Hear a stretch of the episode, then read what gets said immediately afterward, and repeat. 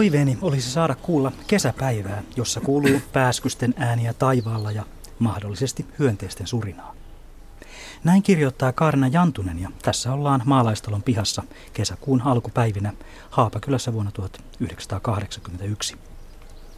Tänään tällä Radio Suomessa kuunnellaan äänimaisemia ja puhutaan niistä. Tässä soi eräs internetin kautta etukäteen tullut toive ja näitä toiveita kuullaan lisää tässä illan mittaan. Millainen on suomalainen äänimaisema?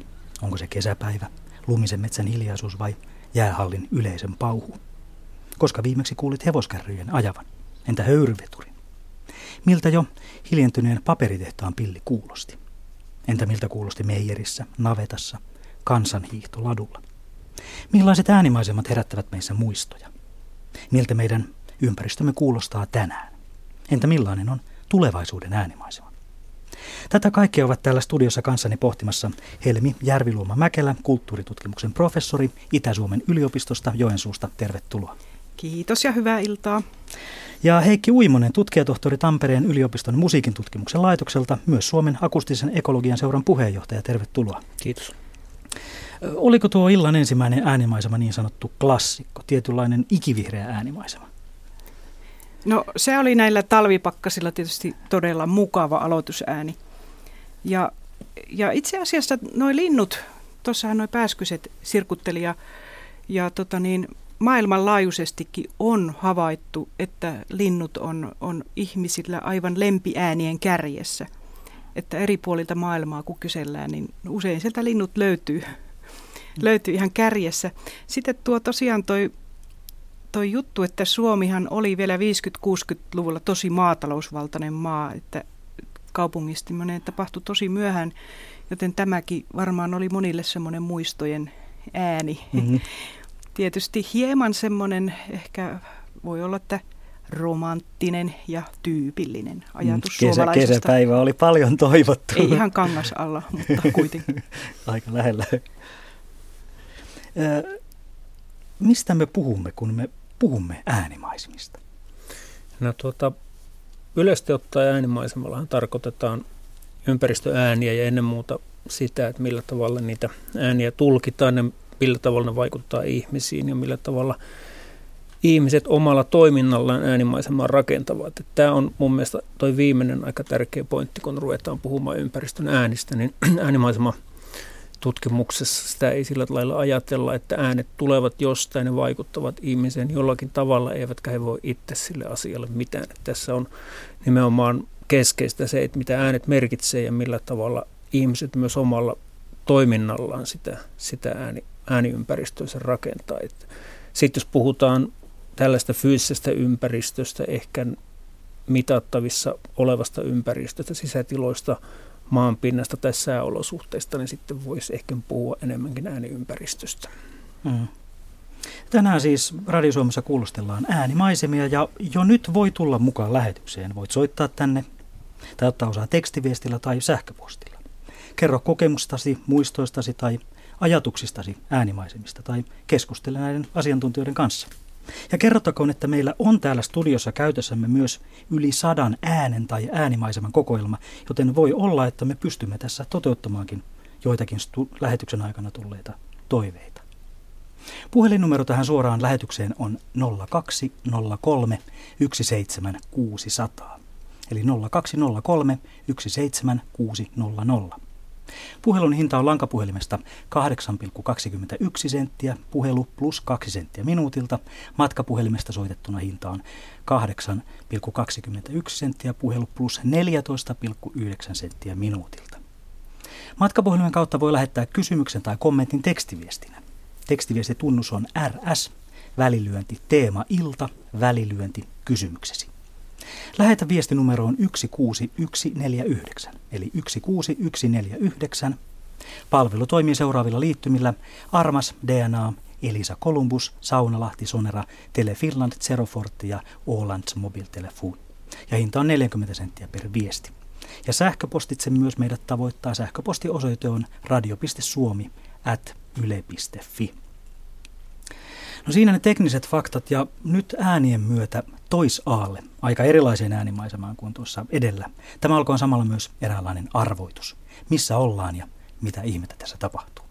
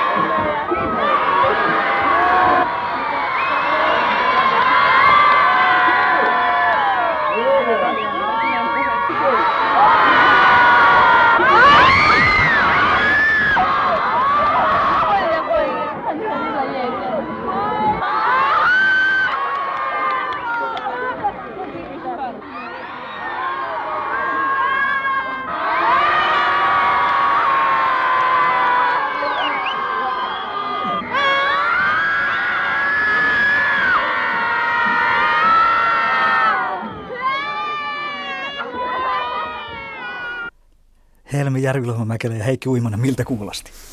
Kuulosti aika vahvasti populaarimusiikin konsertilta, mutta en, en pystynyt oikein, oikein paikallistamaan sitä, että ei, ei sillä lailla ö, ääniinformaatio ole niiltä osin puutteellinen, koska ei kuulu bändiä eikä oikein kuulunut sitten, sitten tuota, yleisön ääniäkään sillä lailla, että olisi esimerkiksi puheesta saanut selvää. Mä en osaa sanoa, että mistä tämä voisi periaatteessa olla. No Beatles tietysti ensimmäisenä tulee mieleen. No siellä mä kuuluu tämmöistä vähän niin kuin 50-luvun rockia. Mä, ikään kuin taustalla, että ja jos tämä oli Suomessa, niin, niin, niin, niin silloinhan tämä, se oli sitä kautta, kun teinitytöt alkoivat tällä tavalla reagoida. Fani, fani kulttuuri muodostui silloin ja tätä on muuten mietitty, että mistä, että tämä ei ole niin kuin periaatteessa välttämättä tämmöinen biologinen pakko, että tytöt alkaa kirkkua, tämmöinen kauhu ja mielihyvän se, sekainen, kiihkoinen ääni tässä kuuluu, niin että mistä tämä malli tähän tuli? Mm. Tämä, tätä on tutkijat ihmetelleet, tästä on jäljitetty. Mutta oliko 50-luvun se oli itse asiassa ihan 50-luvun lopulta, eli vuonna 1959 Paul Ankka Linnanmäellä, eli populaarimusiikista siinä oli kysymys ja ennen Beatlemaniaa jopa vielä. Se nuoret oli... kävi verestämässä nyt, entiset nuoret vasta ikään Suomessa Paul Kyllä, niin, niin Paul Ankkahan kävi jälleen, jälleen yli puolen vuosisadan jälkeen. Mitä me tänään kuulemme ympärillämme? Minkälainen on tällä hetkellä suomalainen ääni? No tietysti kuullaan hirveän monia asioita, mutta kyllä se mun mielestä pitää paikkansa tämä monienkin tutkijoiden havainto, että humiinat ja hurinat on lisääntynyt koko teollistumisajan autoistumisen ja sähköistymisen myötä.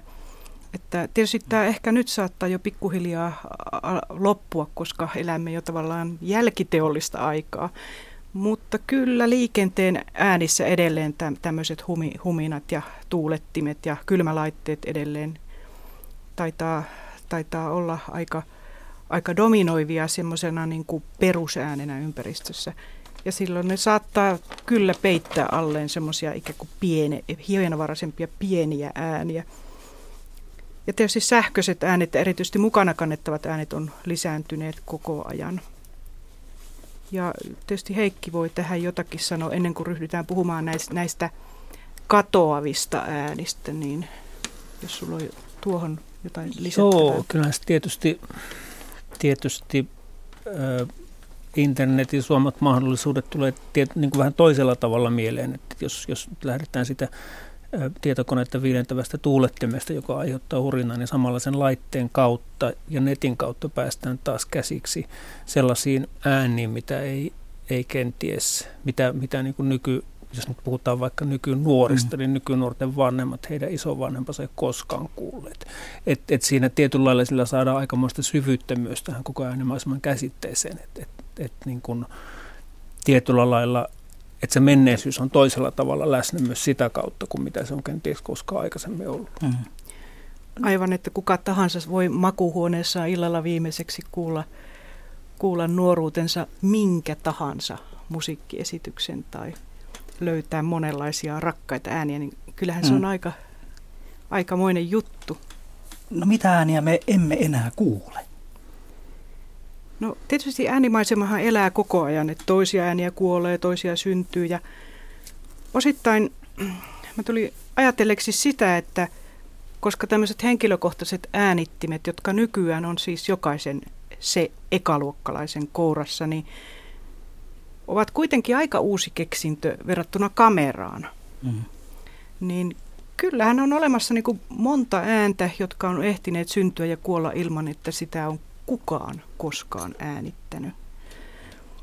Että mulle tuli tässä, äh, olen opiskellut Tampereella, jossa on tämmöinen hieno kansanperinteen arkisto. Ja siellä, siellä, siellä muun muassa tein kerran tutkielman karjan kutsuista. Tässä on tämmöinen yksi ääni, kun puhut, että mitä emme kuule, niin elinkeinojen muutoksethan aiheuttaa niin kuin, ja, niin kuin semmoisia aikamoisia muutoksia myöskin äänimaisemissa. Mm. Jos ajatellaan, että silloin kun karja vielä pidettiin metsässä, niin nehän oli hienoja konsertteja, pidettiin iltaisia, emännät kutsu, kutsui karjaa ja erilaisia, erilaiset huhuilut ja ja äh, tämmöiset kutsut ovat muuttaneet niin kuin aika lailla muotoa nyt, kun voidaan kännykällä koska tahansa soitella, niin nyt löytyi tämmöinen ääni tältä kansanperinteen arkistosta Tampereelta kuin veneen huhuilu. Mitenhän sitä vene, vene saatiin veden yli vieraassa paikassa? Tai? Kun veneet ennen vanhaan noin vapaana rannossa. Niitä ei lukittu. No, jos niitä tein noin ikään omistajan luvalla otettu, niin se otettiin omin luvin. Ja se teki monta kertaa haettaa veneen omistajalle, kun tavalliset oli ne työpaikat, heinäniityt ja elopellot oli järven toisella puolella.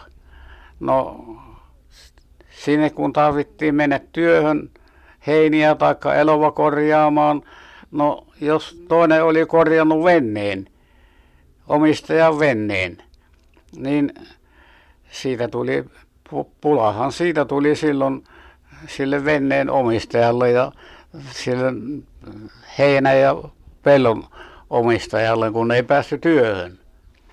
No se huihki, huihki venettä ja sanoi, että kylläpä se taas korjas venne.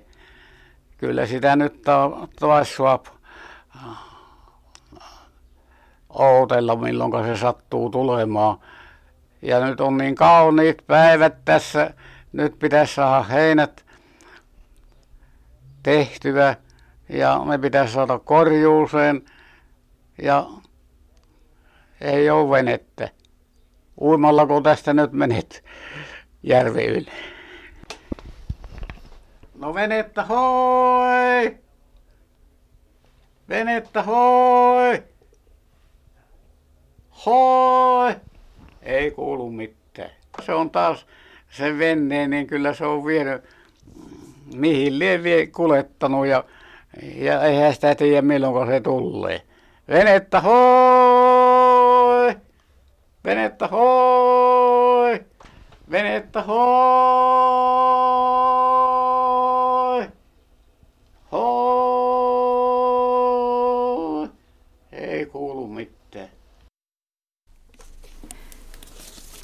Siinä hämäläisen Aatu leppävirtalainen puuseppämestari huhuili venettä. Tämmöisiä en ole kyllä eläissäni kuullut, että tämä on äänitetty vuonna 1963. Se on, joo, se, se on aika ennen kännyköitä. Tuli mieleen tämmöinen tarina omasta lapsuudesta, että kesämökki on saaressa ja aina kun vieraat tuli sinne, niin ne, ne ajo autolla siihen kylän uimarantaan, missä oli silloin auton parkkipaikka ja painoivat auton torvea ja silloin saaressa olijat tiesivät, että aha nyt kuka lähtee soutamaan ja hakemaan ne vieraat, nyt ne on siellä paikalla. Se oli ainoa keino ilmoittaa, että me ollaan täällä. Joo, tästä voisi puhua vaikka pitempäänkin erilaista koputuksista. Vinnillä asujat, joita koputeltiin luudan varrella ja kyllähän näitä akustisia signaaleja ja kutsuja on monen tyyppisiä.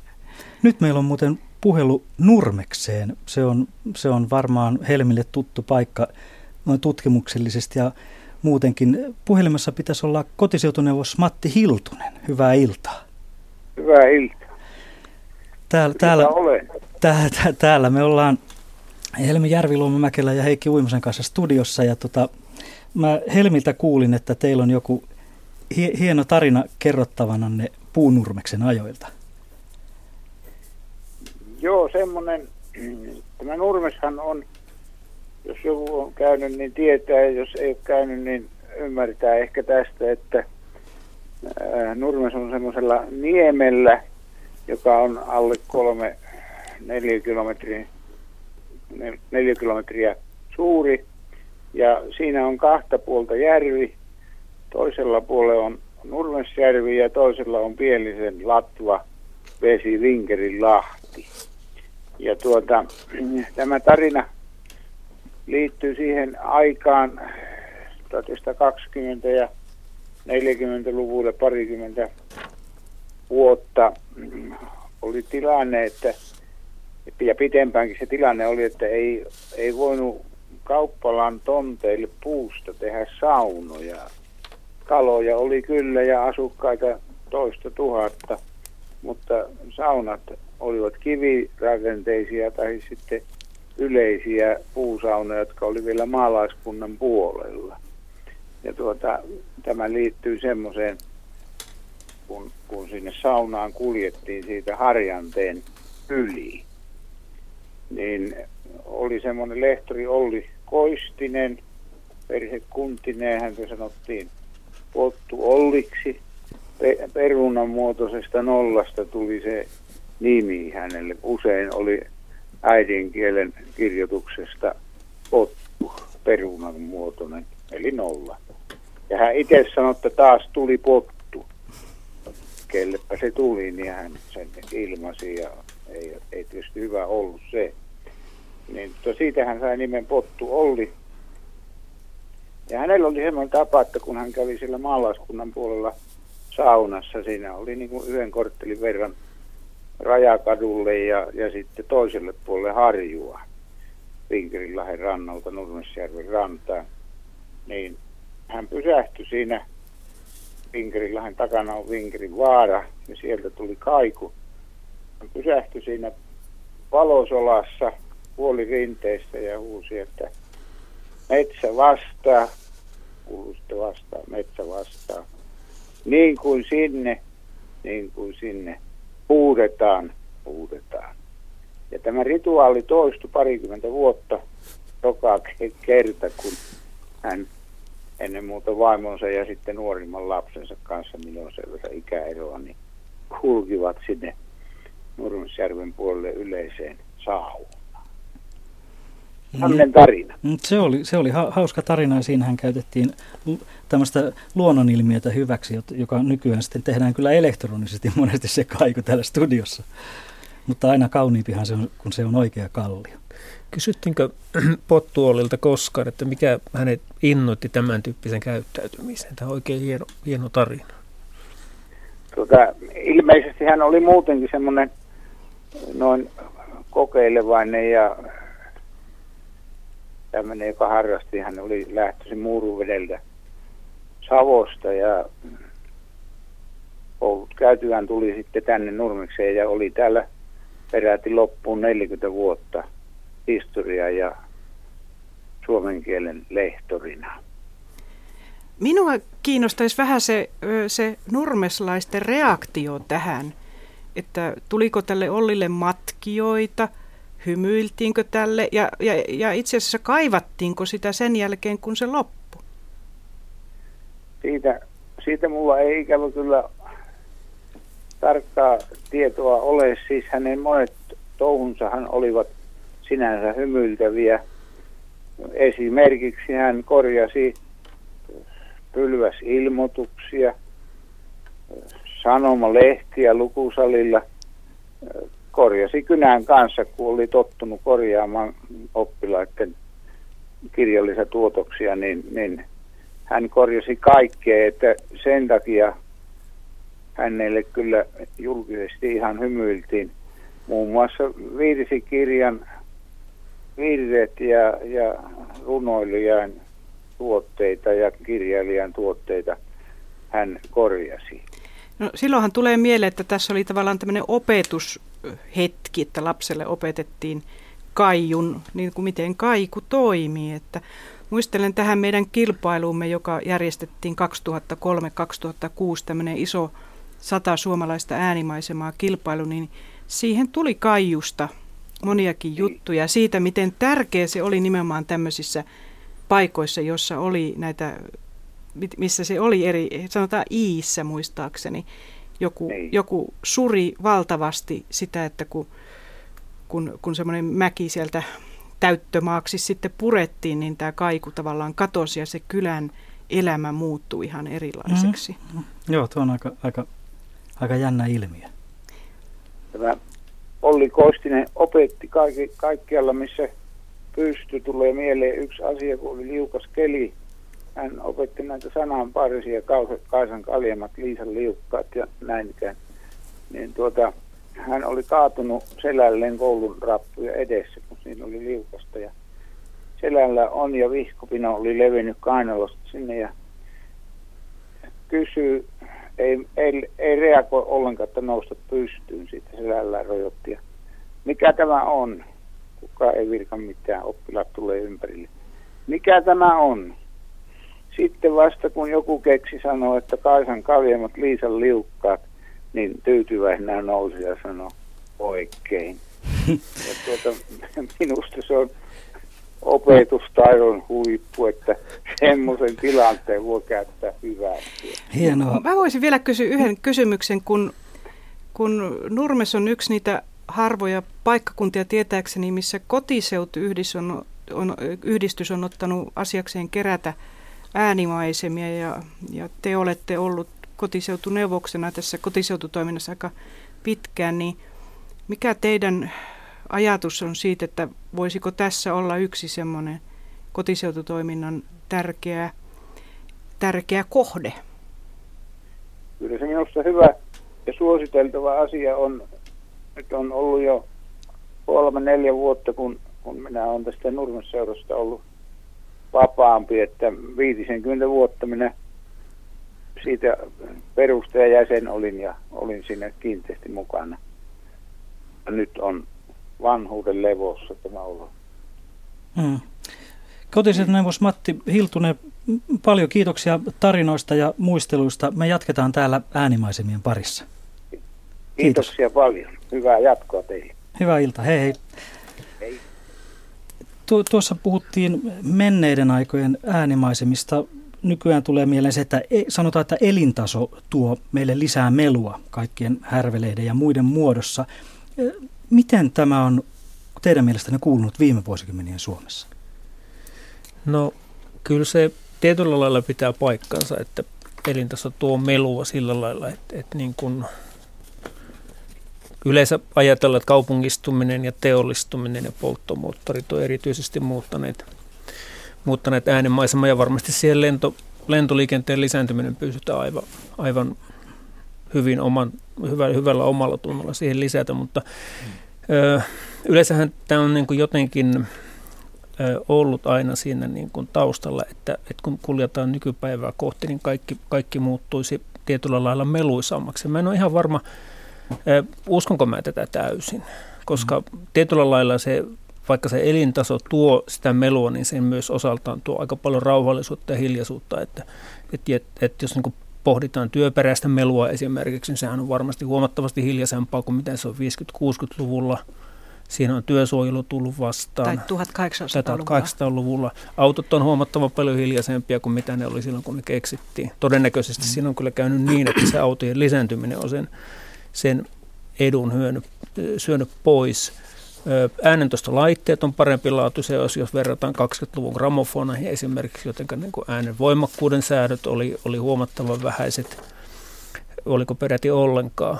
Et, et tietyllä lailla voisi jopa väittää, että ne valinnan mahdollisuudet tälle äänimaiseman muokkaamiselle on tänä päivänä huomattavasti paremmat kuin mitä ne, mitä ne on aikaisemmin ollut. Et tietysti näin presidentinvaalin kynnyksellä voisi sanoa, että löytyykö tähän poliittista tahtoa tähän, jos sitä halutaan muuttaa johonkin, johonkin suuntaan. Ja, ja ehkä jos ajatellaan, ajatellaan sitten aikaa 50-60 vuotta taaksepäin, niin, niin tuota, tottahan siinä niin pelureitakin on ja aika paljon tullut kentälle lisää, että ruvetaan puhumaan siitä, kenenkä äänet siinä sitten kaikista eniten kuuluvat. Mm.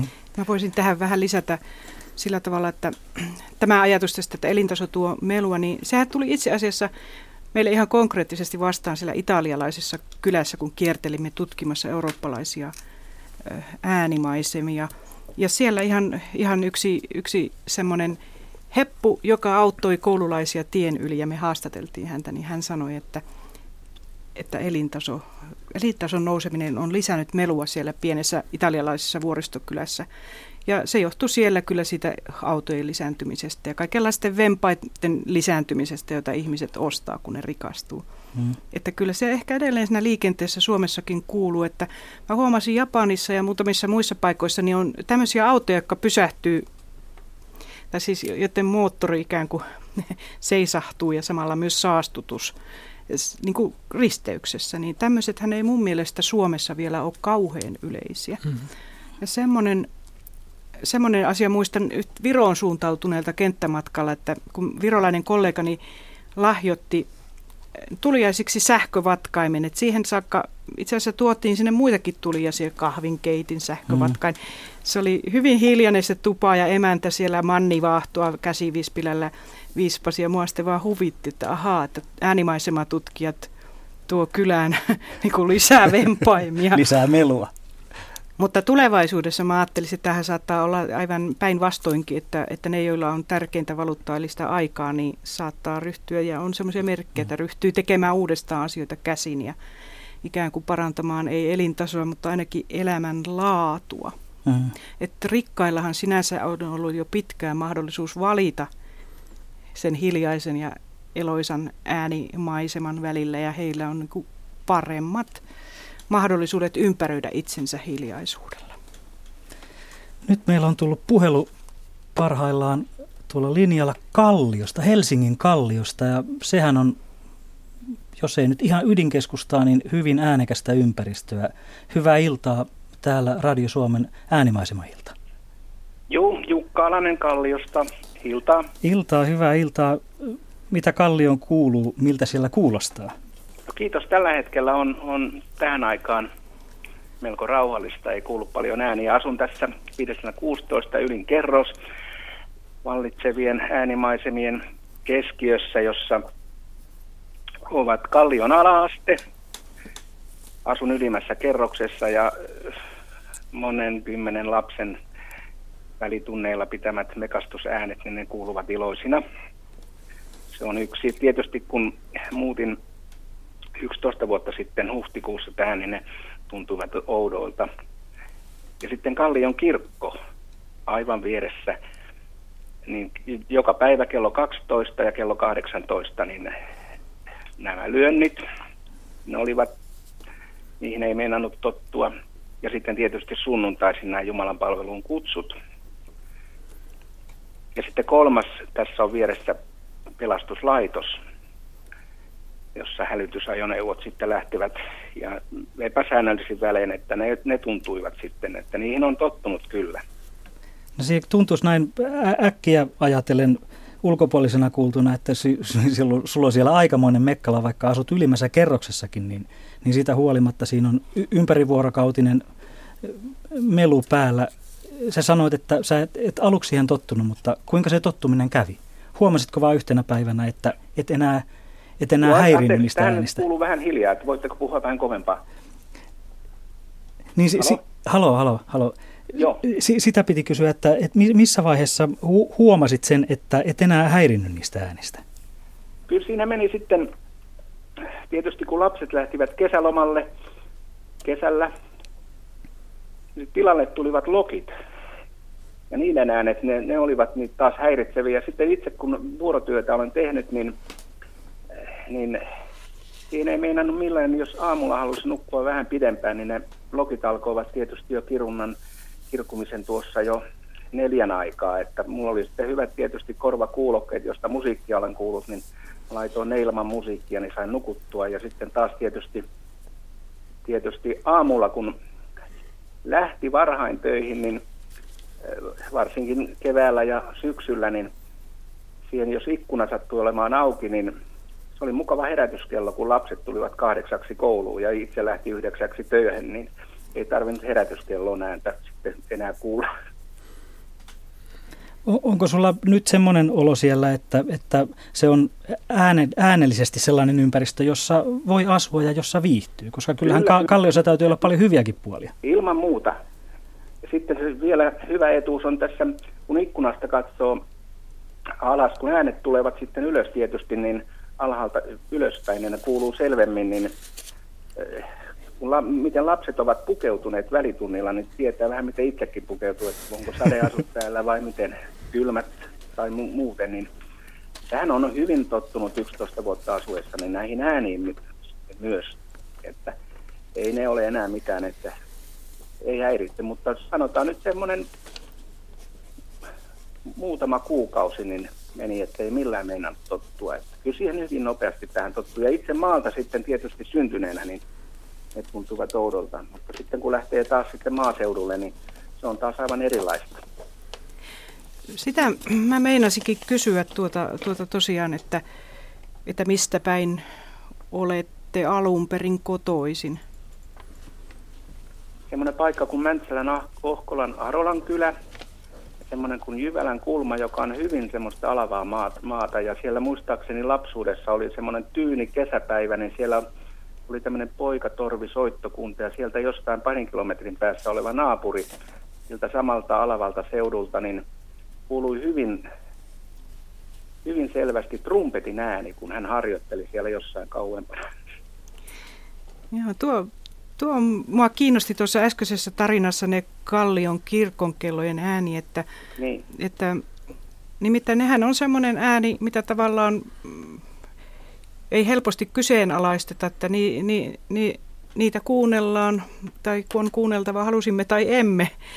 Niin. tota, että se on yksi, yksi tuttavani tutkija on tutkinut näitä kellojen äänimaisemia ja se, se on tavallaan niin kuin jännä juttu, että ne on hyvin paljon läsnä edelleen myöskin suomalaisessa mm. kulttuurissa, että meillähän on eri kirkoilla, erityisesti luterilaiset ja ortodoksiset kirkonkellot, niin hirveän paljon vielä ilmoittaa erilaisia asioita, Kyllä. ajan, ajan määritte. Merkitseekö nämä Kallion kirkon kellot sulle, ilmoittaako ne mitään, rytmittääkö ne millään tavalla sinun päivääsi? No ei ne sillä tavalla rytmitä, mutta silloin kun satun olemaan kotosalla, niin tietysti ne on Sibeliuksen säveltämä musiikki niihin kello 12 mm-hmm. ja kello 18, niin se on, perustuu siihen virteen soi kunniaksi luojan sama sävellys, niin, niin se on miellyttävän kuuloista. Ja sitten voi tarkistaa sitten, että joskus olen tarkistanut, kun lauantaina tulee nämä ehtookellot, tai sitten keskipäivällä Turun tuomiokello, kello, että onko ne molemmat sitten ajassaan, että kerran huomasin, että Turun tuomiokirkon kello, niin se alkaa ensin ja sitten parin sekunnin päästä vasta sitten Kallion kirkon kellot, että, että ne ei aivan yhtä aikaa ala. Aivan, joo. Tää, tää meidän... Semmoisen olen, olen joskus pannut merkille, että Joo. nyt ei niin tarkkaa kuin. Joo, että nämä kello, kelloäänimaisemat on hirmuisen mielenkiintoisia. Ne tällä tavalla niin kuin pyhän ja arjen. Sehän ne ehtookellot juuri ilmoittaa, että nyt sitten ei tarvitsisi enää tehdä arkisia töitä, mm-hmm. että nyt ne pitäisi niin. lopettaa. Ja sitten tämän ja tuon puoleisen näitä rajoja, että, että se on tavallaan eräänlaista pyhää melua, jolla Jumalakin ilmoittaa läsnäolostaan. Mm-hmm. Ja sitten, sitten, sitten sunnuntaina kello, ne alkavat jo hyvissä ajoin 9.30, kun Jumalan palvelus on kello 10. Niin, eh, ja sitten vielä vähän ennen kymmentä, vaille kymmenen, sitten vielä oikein, oikein pauhina, että nyt, ja usein käynkin kirkossa, niin ei tarvitse sen kummempaa miettiä, että aha, nyt kun tästä kävelee semmoinen viisi minuuttia, niin, tai kymmenen, kymmenen, sitten kun kymmenen vaille kymmentä alkavat soida, niin tietää, että hyvin ehtii. Kyllä tässä tietysti vielä sellainen, sellainen tuota, yleisradiopoliittinen ulottuvuuskin tässä on, että jos mä väärin, totta. väärin muistan, niin kaikki hmm. Suomen, Suomen kirkonkellot on tallennettu, tallennettu tässä, tässä tuota vuosien saatossa ja niitä, hmm. on, niitä on varmaan aika, aika pitkältä ajalta. ajalta Joo, se on hauska juuri tämä, että lauantaina kun soi ehtookellot, niin ne tulevat eri puolelta Suomea, että ne on, ne on, ne on miellyttävää kuulostella, että minkälaiset kellot nyt soivat. Joo, ja jos mä en ole mm. väärässä, niin siitä on peräti kirjoitettu kirjakin. Mä en kirjoittajaa muista, mutta se on Kellot-temppelin mm. nimeltään mm. tämä teos. Että jos teitä kiinnostaa, niin voisitte, voisitte varmaan sellaisen hankkia kirjastosta. Että tällainen äänimaisema tässä on. Kiitu, kiitoksia Jukka Alanen ja meillä on tässä vähän, vähän sinullekin nyt tässä kuunneltavaa. Eli meillä on aika miel- yksi mielenkiintoinen kirkonkello. Tämä oli Helmi, oliko tämä Turusta? Turun ortodoksisen kirkon kellot, joita soittaa Pavel Vierikko. Tämä on tuon äsken mainitsemani ääni antropologi Steven Feldin äänitys Turusta. Selvä, hyvä ja kiitoksia Kallioon.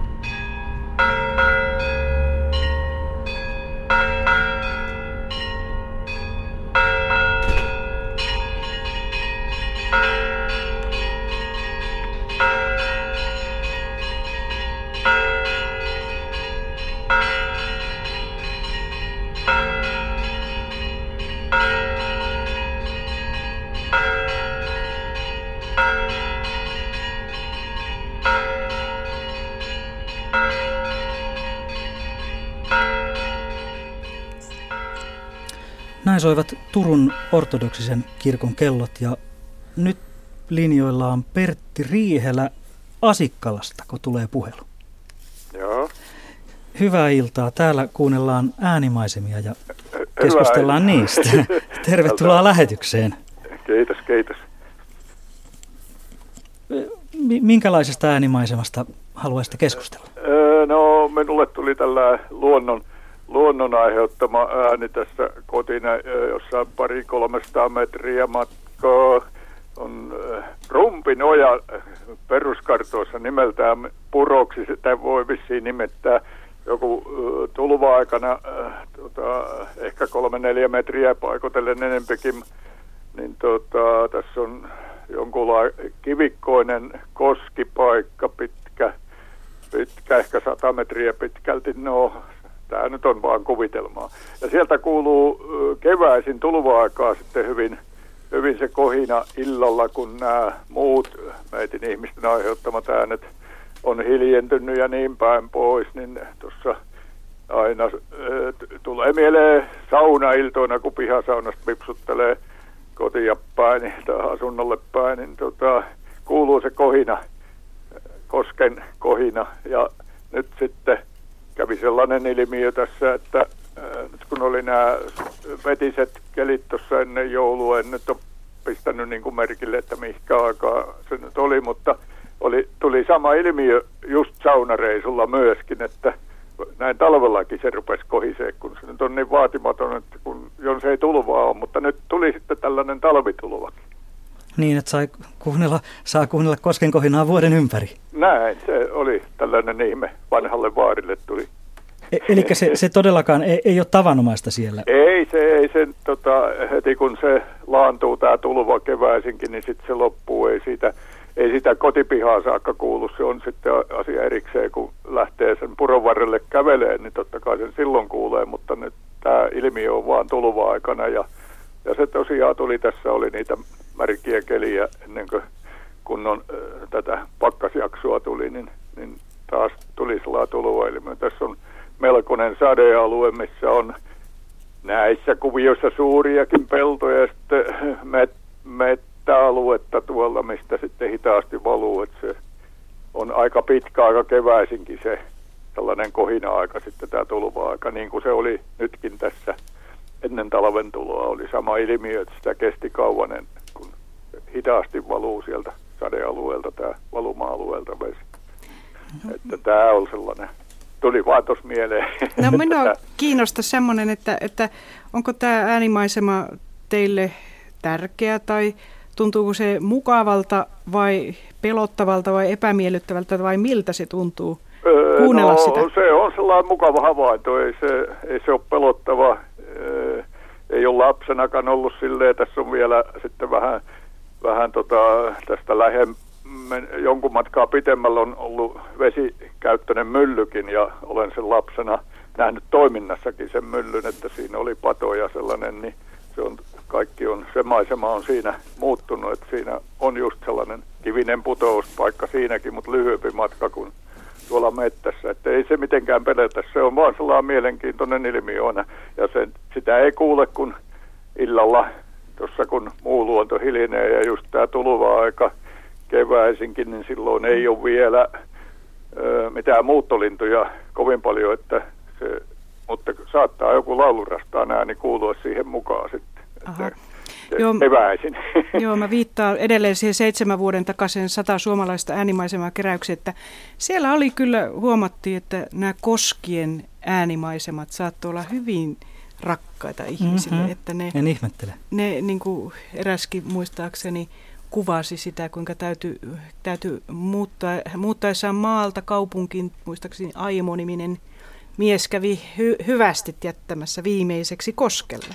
No mm. kyllä se varmaan näin on, kellä se on ihan ollut kotipiirissä, äh, siis että on asunut mahdollisesti jollain myllytilalla tai muuta myllärin asunnolla, niin vielä tärkeämpi eh, näillä pienempienkin purojen, varsin jotka myllyt ei toiminut tietysti kuin just tällaisena kevättulvana ja sitten kesällä, jos oli pitkä sadekausi, niin tämä myllärikin voi jauhatella silloin, niin kyllä se sellaisella on vielä rakkaampi varmaan se ääni kuin minulle, kun asun kauempana, enkä kuule kun näe tulva-aikana sen sitten ja saunareisulla. Kiinnostava tarina. Hmm. No olet, oletteko te asunut siinä sitten ikänne? Taikka... No juu, minä olen 31 syntynyt ja, ja tota, olen kyllä paluumuuttaja, että olen asunut vuoden Suomenlahden rannalla en sen kauempaa, että sitten olen taas tässä samassa äänimaisemassa toistaiseksi vielä. Mm. että siinä mielessä on kotiseudun ääni sekin. Hyvä. Pertti Riihelä, kiitoksia tar- tarinoista ja me jatketaan äänimaisemien parissa. Kiitoksia, kiitoksia. Hyvä, kiitos. kiitos. Kuulemiin. Kuulemiin. Tässä on nyt tullut mielenkiintoisia. Oltiin ensin Kalliossa ihan kaupungin keskellä ja sitten Asikkalassa aika agraarissa ympäristössä siellä Koskerannalla mä muistan jostain lukeneeni, että, että me huomataan äänellinen ympäristö jollakin tapaa heikommin kuin se ympäristö, joka me nähdään. Onko, se, onko niin, että, että se meidän näköaistimus on jotenkin niin primäärinen, että, että tämä kuuloaistimus on aina se, se, joka tulee vasta sen jälkeen? On, on, onko tästä mitään tutkimuksellista faktaa vai onko tämä ihan vaan luuloa? Onko tämä faktaa vai fiktiota? No ehkä mä voin tästä ihan aluksi lyhyesti, niin kuin Heikille annan puheenvuoron sanoa. Tietysti ihminenhän on moniaistinen olento, että kaikki, kaikki aistithan meillä pitäisi olla käytössä, mutta kyllä hirveän monet tutkijat on puhunut tämmöisestä asiasta, että, että muutkin aistien paikat, tai siis tätä äänellinen ympäristö on ikään kuin jäänyt näkemisen ja katsomisen katveeseen jollakin tavalla. No mä periaatteessa kyllä pitää paikkansa. Mä ihan täysin sitä osta. että et kuitenkin siinä nyt on aika selkeät historialliset syyt kirjapainotaidon keksimisestä ja luke, lukemaan oppimisesta, että se tieto, tieto tuli toisella tavalla kuin mitä se aikaisemmin meni, meni korvien kautta. Mutta toisekseen niin aina, että et, mä aina vähän hämmästelyn sitä, että millä tavalla tällaista asiaa mitataan ja ja, ja sitten on erittäin hyvä sanonta, että korvaluomia ei ole olemassa. Ihminen ottaa korviensa kautta auditiivista informaatiota 24 tuntia vuorokaudessa jopa ennen syntymäänsä, että tässä, tässä mielessä ollaan erittäin auditiivisessa kulttuurissa. Ja nyt mennään yhteen kuuluisaan äänimaisemaan. Nyt Radio Suomessa merisää.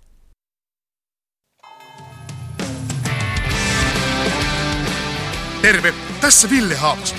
Lähdin kiertämään... No nyt kyllä ei ihan lähdetty merisäätietoihin, mutta otetaanpas uusiksi.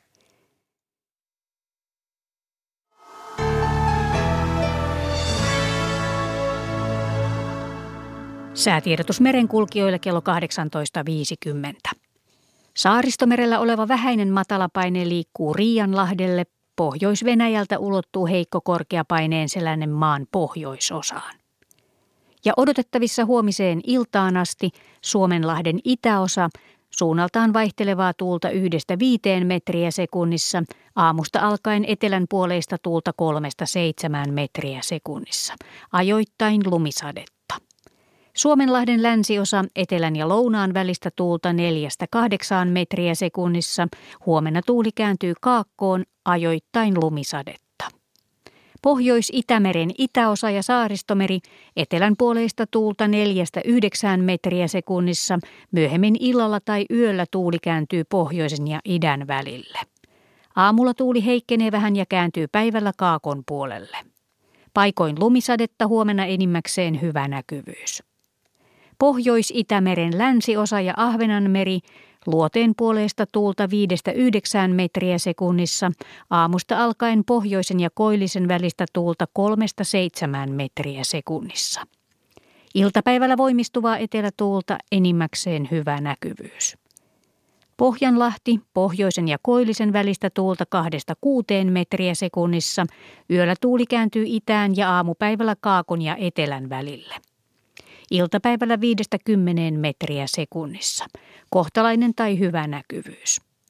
Ja Saimaalla etelän ja idän välistä tuulta yhdestä viiteen metriä sekunnissa, ajoittain lumisadetta ja huomenna enimmäkseen hyvä näkyvyys.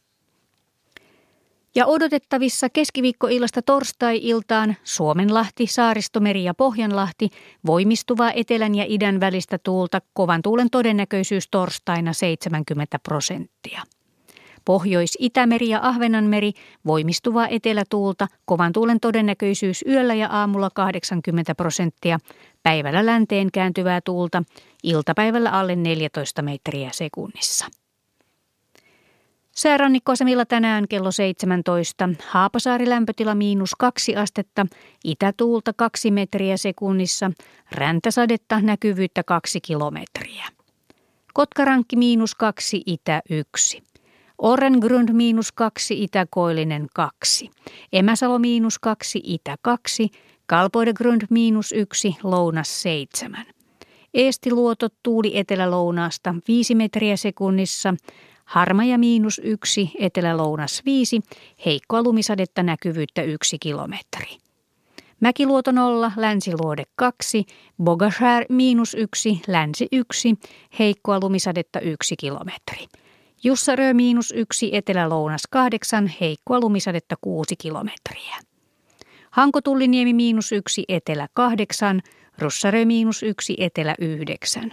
Venö nolla, etelä kaakko seitsemän, Ytö plus kaksi, luode kuusi, pilvistä 18 kilometriä.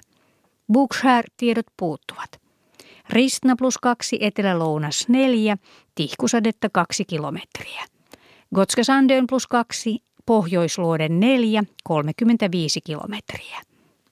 Rajakari 0, Eteläkaakko 5, Fagerholm plus 2, Länsi 3.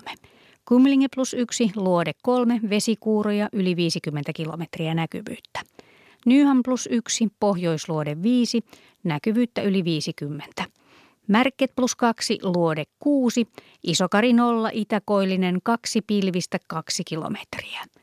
Kylmäpihlaja miinus 2, Koillinen 3, pilvistä 13.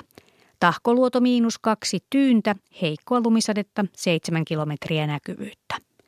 Kristiinan kaupunki Karhusaari miinus 3, Koillinen 2. Bredshärt miinus 1, Pohjoisluode 2, Strömmingsbodan miinus 1, Pohjoiskoillinen 3. Valassaaret miinus 1, Luode 3, Kallan miinus 2, Itä 2. Tankkar miinus 2, Koillinen 4, heikkoa lumisadetta 10 kilometriä näkyvyyttä. Ulkokalla miinus 4, Koillinen 5, Nahkiainen miinus 5, Koillinen 4. Raahe miinus 7, Koillinen 3, 11 kilometriä. Oulu Vihreäsaari miinus 10, Itäkoillinen 3, 25. Marjaniemi miinus 8, Itäkoillinen 3, pilvistä 16. Kemi ykkösen tiedot puuttuvat ja ajoksessa lämpötila miinus 8 astetta, koillistuulta 3 metriä sekunnissa, pilvistä näkyvyyttä 11 kilometriä. Meriveden korkeus mitattu tänään kello 17, Kemi plus 41 senttimetriä, Oulu ja Raahe plus 44, Pietarsaari plus 45, Vaasa plus 43, Kaskinen plus 42, Mäntyluoto plus 41, Rauma ja Turku plus 42, Föglö plus 40, Hanko plus 42, Helsinki plus 43 ja Hamina plus 47 senttimetriä.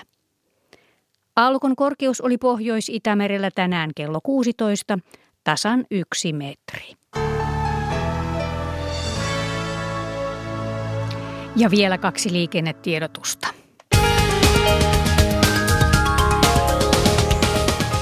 Tiellä yhdeksän Jämsässä onnettomuuspaikan raivaustyö on ohi. Välillä Siltakatu, Ruotsulan tie, Säyrylä. Liikenne on palautunut normaaliksi. Ja tie 140 Lahdessa Välillä Vitikan katu, Patakallion katu, siellä kaatuneet puut on raivattu ja liikenne sujuu jälleen normaalisti.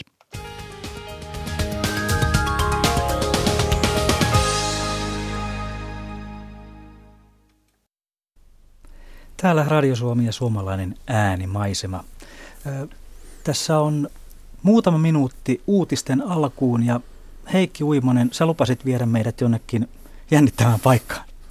Joo, me tota, tosissaan järjestettiin tämä sata suomalaista äänimaisemaa keräys ja sitten myös mentiin kentälle, kentälle tekemään tallennuksia. Ja tässä seuraavassa esimerkissä nyt kuunnellaan varmasti aika ikiaikaisia ääniä. Me mennään osaksi ajometsästystä. Se on, se on hieno äänitys, siitä kuuluu paljon kaukaisia, kaukaisia huhuiliviä hirven, hirven ajajia ja sen jälkeen siinä, siinä tulee etualalle, etualalle onkohan siellä koira, joka pyörähtää, pyörähtää sinne mikrofonin lähelle ja sen jälkeen kuullaan vielä lopuksi hienoja tarinoita siitä tuota, tulilta, millä lailla metsässä tehdään ääniä, kun, kun hirveä ajetaan passimiehiä kohti.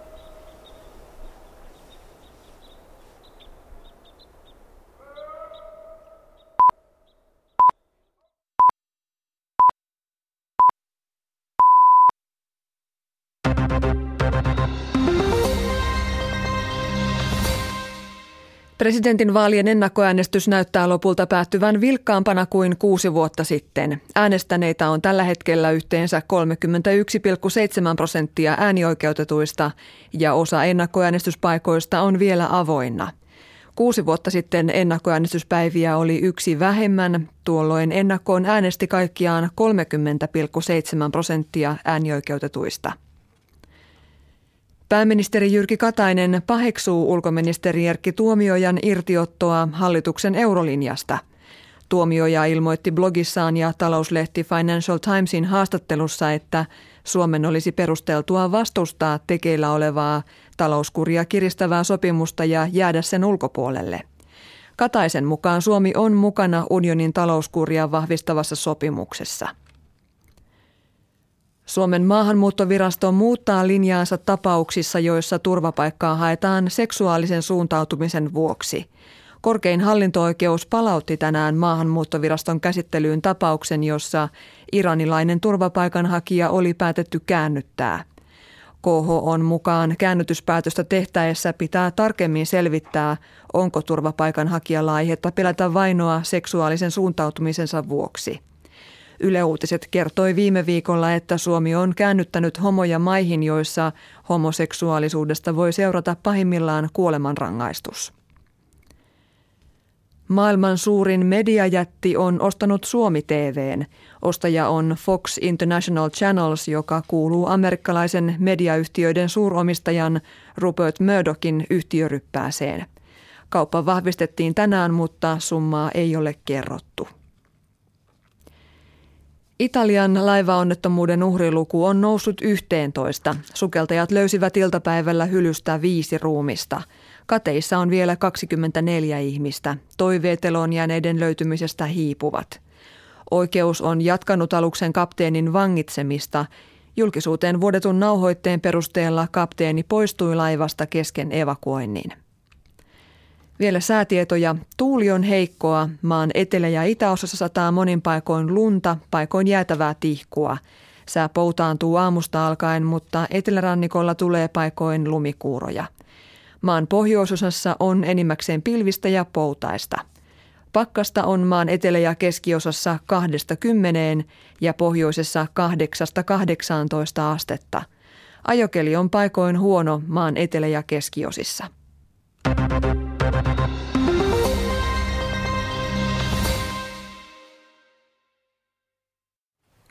Sitten Urheiluradio, studiossa Petri Sjöblom.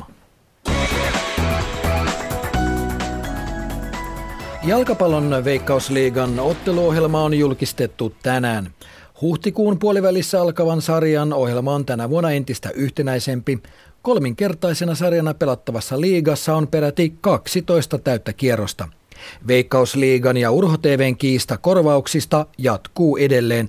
Osapuolten välinen televisiointisopimus on voimassa kauden 2014 loppuun, mutta Urho TVllä on viime kaudelta maksamatta satoja tuhansia euroja liigaseuroille.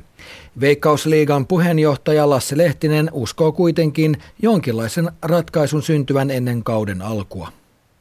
Mahdollisimman paljon tietysti toivottaa lähetyksiä, mutta ei myöskään haluta semmoista, että taloudellisten vaikeuksien vuoksi TV lakkaa lähettämästä jalkapalloa. Milloin uskotte, että saadaan jotain selvyyttä tuosta kiistasta? No viimeistään ennen kuin tämä pyörähtää käyntiin. Antti Ennekari haastatteli. Rallin MM-sarja käynnistyy huomenna Monte Carlon rallilla. Edellisen kerran rallikausi alkoi Monakossa vuonna 2008, jolloin rallin voittoon ajoi Ranskan Sebastian Loeb. Hän lähtee suosikkina myös huomenna käynnistyvään kilpailuun. Mestarin tallikaverina ajaa ensimmäistä kertaa Mikko Hirvonen. Jussi Jäkälä tapasi Hirvosen ennen kauden ensimmäisen rallin alkua. No mites jonkinlainen oppi Tommi Mäkinen, onko häneltä tullut nyt Mikolle mitään tuoretta vinkkiä Monttea koskien? Ei nyt ihan, ihan just tätä montteja ajatella, mutta kyllä niitä aikoinaan, aikoinaan tuli aika paljon. Että jouduin kerran oikein jopa katkaisee puhelun kesken, kun oltiin menossa jo pätkälle ja Tommi vaan puhuu puhelimessa ja antoi ohjeita, niin kyllä jo loppuun toteaa, että nyt on oikeasti mentävä pätkällä, että nyt on jatkettava keskustelua joskus toista. No heitä vielä joku, mikä oli mieleenpainuvin Tommin ohje nimenomaan Montteen? No kyllähän se on ollut niin kuin nimenomaan sitä Montesta, että siellä ollaan monesti täysin väärällä renkaalla, vääränlaisessa kelissä, niin kyllä silloin pitää olla tarkkana, ja, mutta siltikin olla rohkeasti, vaan uskaltaa mennä, että, että sitä pitoa vaan pitää osata etsiä välillä jopa jostain muuta tieltä. Monte Carlo rallia ajetaan tänä vuonna poikkeuksellisesti viitenä päivänä. Ensimmäinen erikoiskoe käynnistyy huomisaamuna kymmeneltä. Ja Jäkikon SM-liigassa on tänään kuudenottelun kierros. Ensimmäistä erää pelataan parhaillaan paikkakunnilla. Helsingin IFK Tappara edelleen 0-0, Kalpa HPK 1-1, Kärpät Jyp 2-1, Pelikaanslukko 1-0, Saipa TPS 2-0 ja Ässät Ilves on tilanteessa 0-0 ja kierrostahan voi seurata Yle Puheen taajuuksilla. Studiossa vierana Kallervo Kummola Jääkiekkoliitosta ja seuraava lähetys Urheiluradio tunnin kuluttua 20.03. Tämän yksinkertaistetun stereotestin tarkoituksena on ensisijaisesti auttaa kotikuuntelijoita tarkistamaan, että stereovastaanotin toimii asianmukaisesti. Seuraavassa kuulette metronomin tikitystä, jonka pitäisi kuulua ainoastaan vasemmanpuoleisesta kaiuttimesta.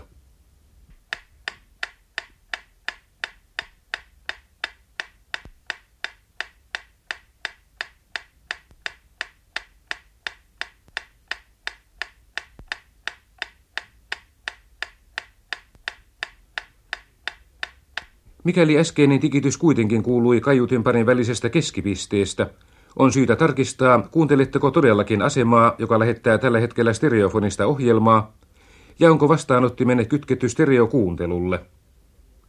Mikäli äskeinen tikitys kuului oikeanpuoleisesta kaiuttimesta, on ilmeistä, että kaiuttimenne on kytketty väärin ja teidän on vaihdettava kaiuttimista tulevat johdot keskenään. Ja nyt vielä varmistuksen vuoksi metronomin tikitystä, jonka pitäisi kuulua vain oikeanpuoleisesta kaiuttimesta.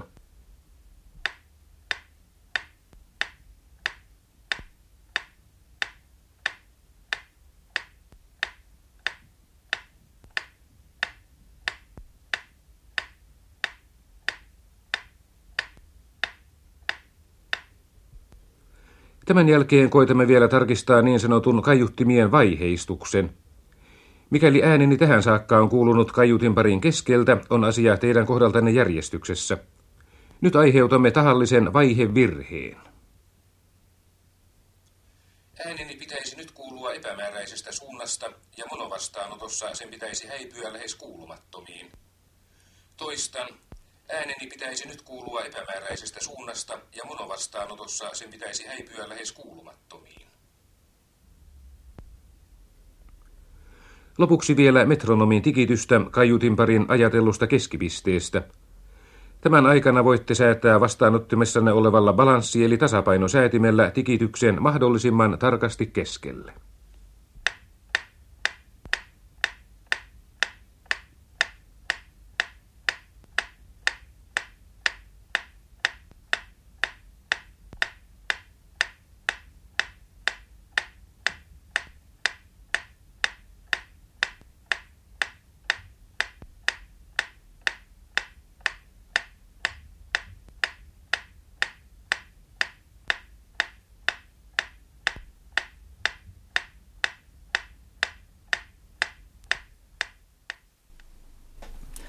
No niin, se oli legendaarinen stereotesti vuodelta 1972. Tämä oli tämän iltaisen toisen vieraamme Heikki Uimosen harras toive. Heikki, miksi stereotesti?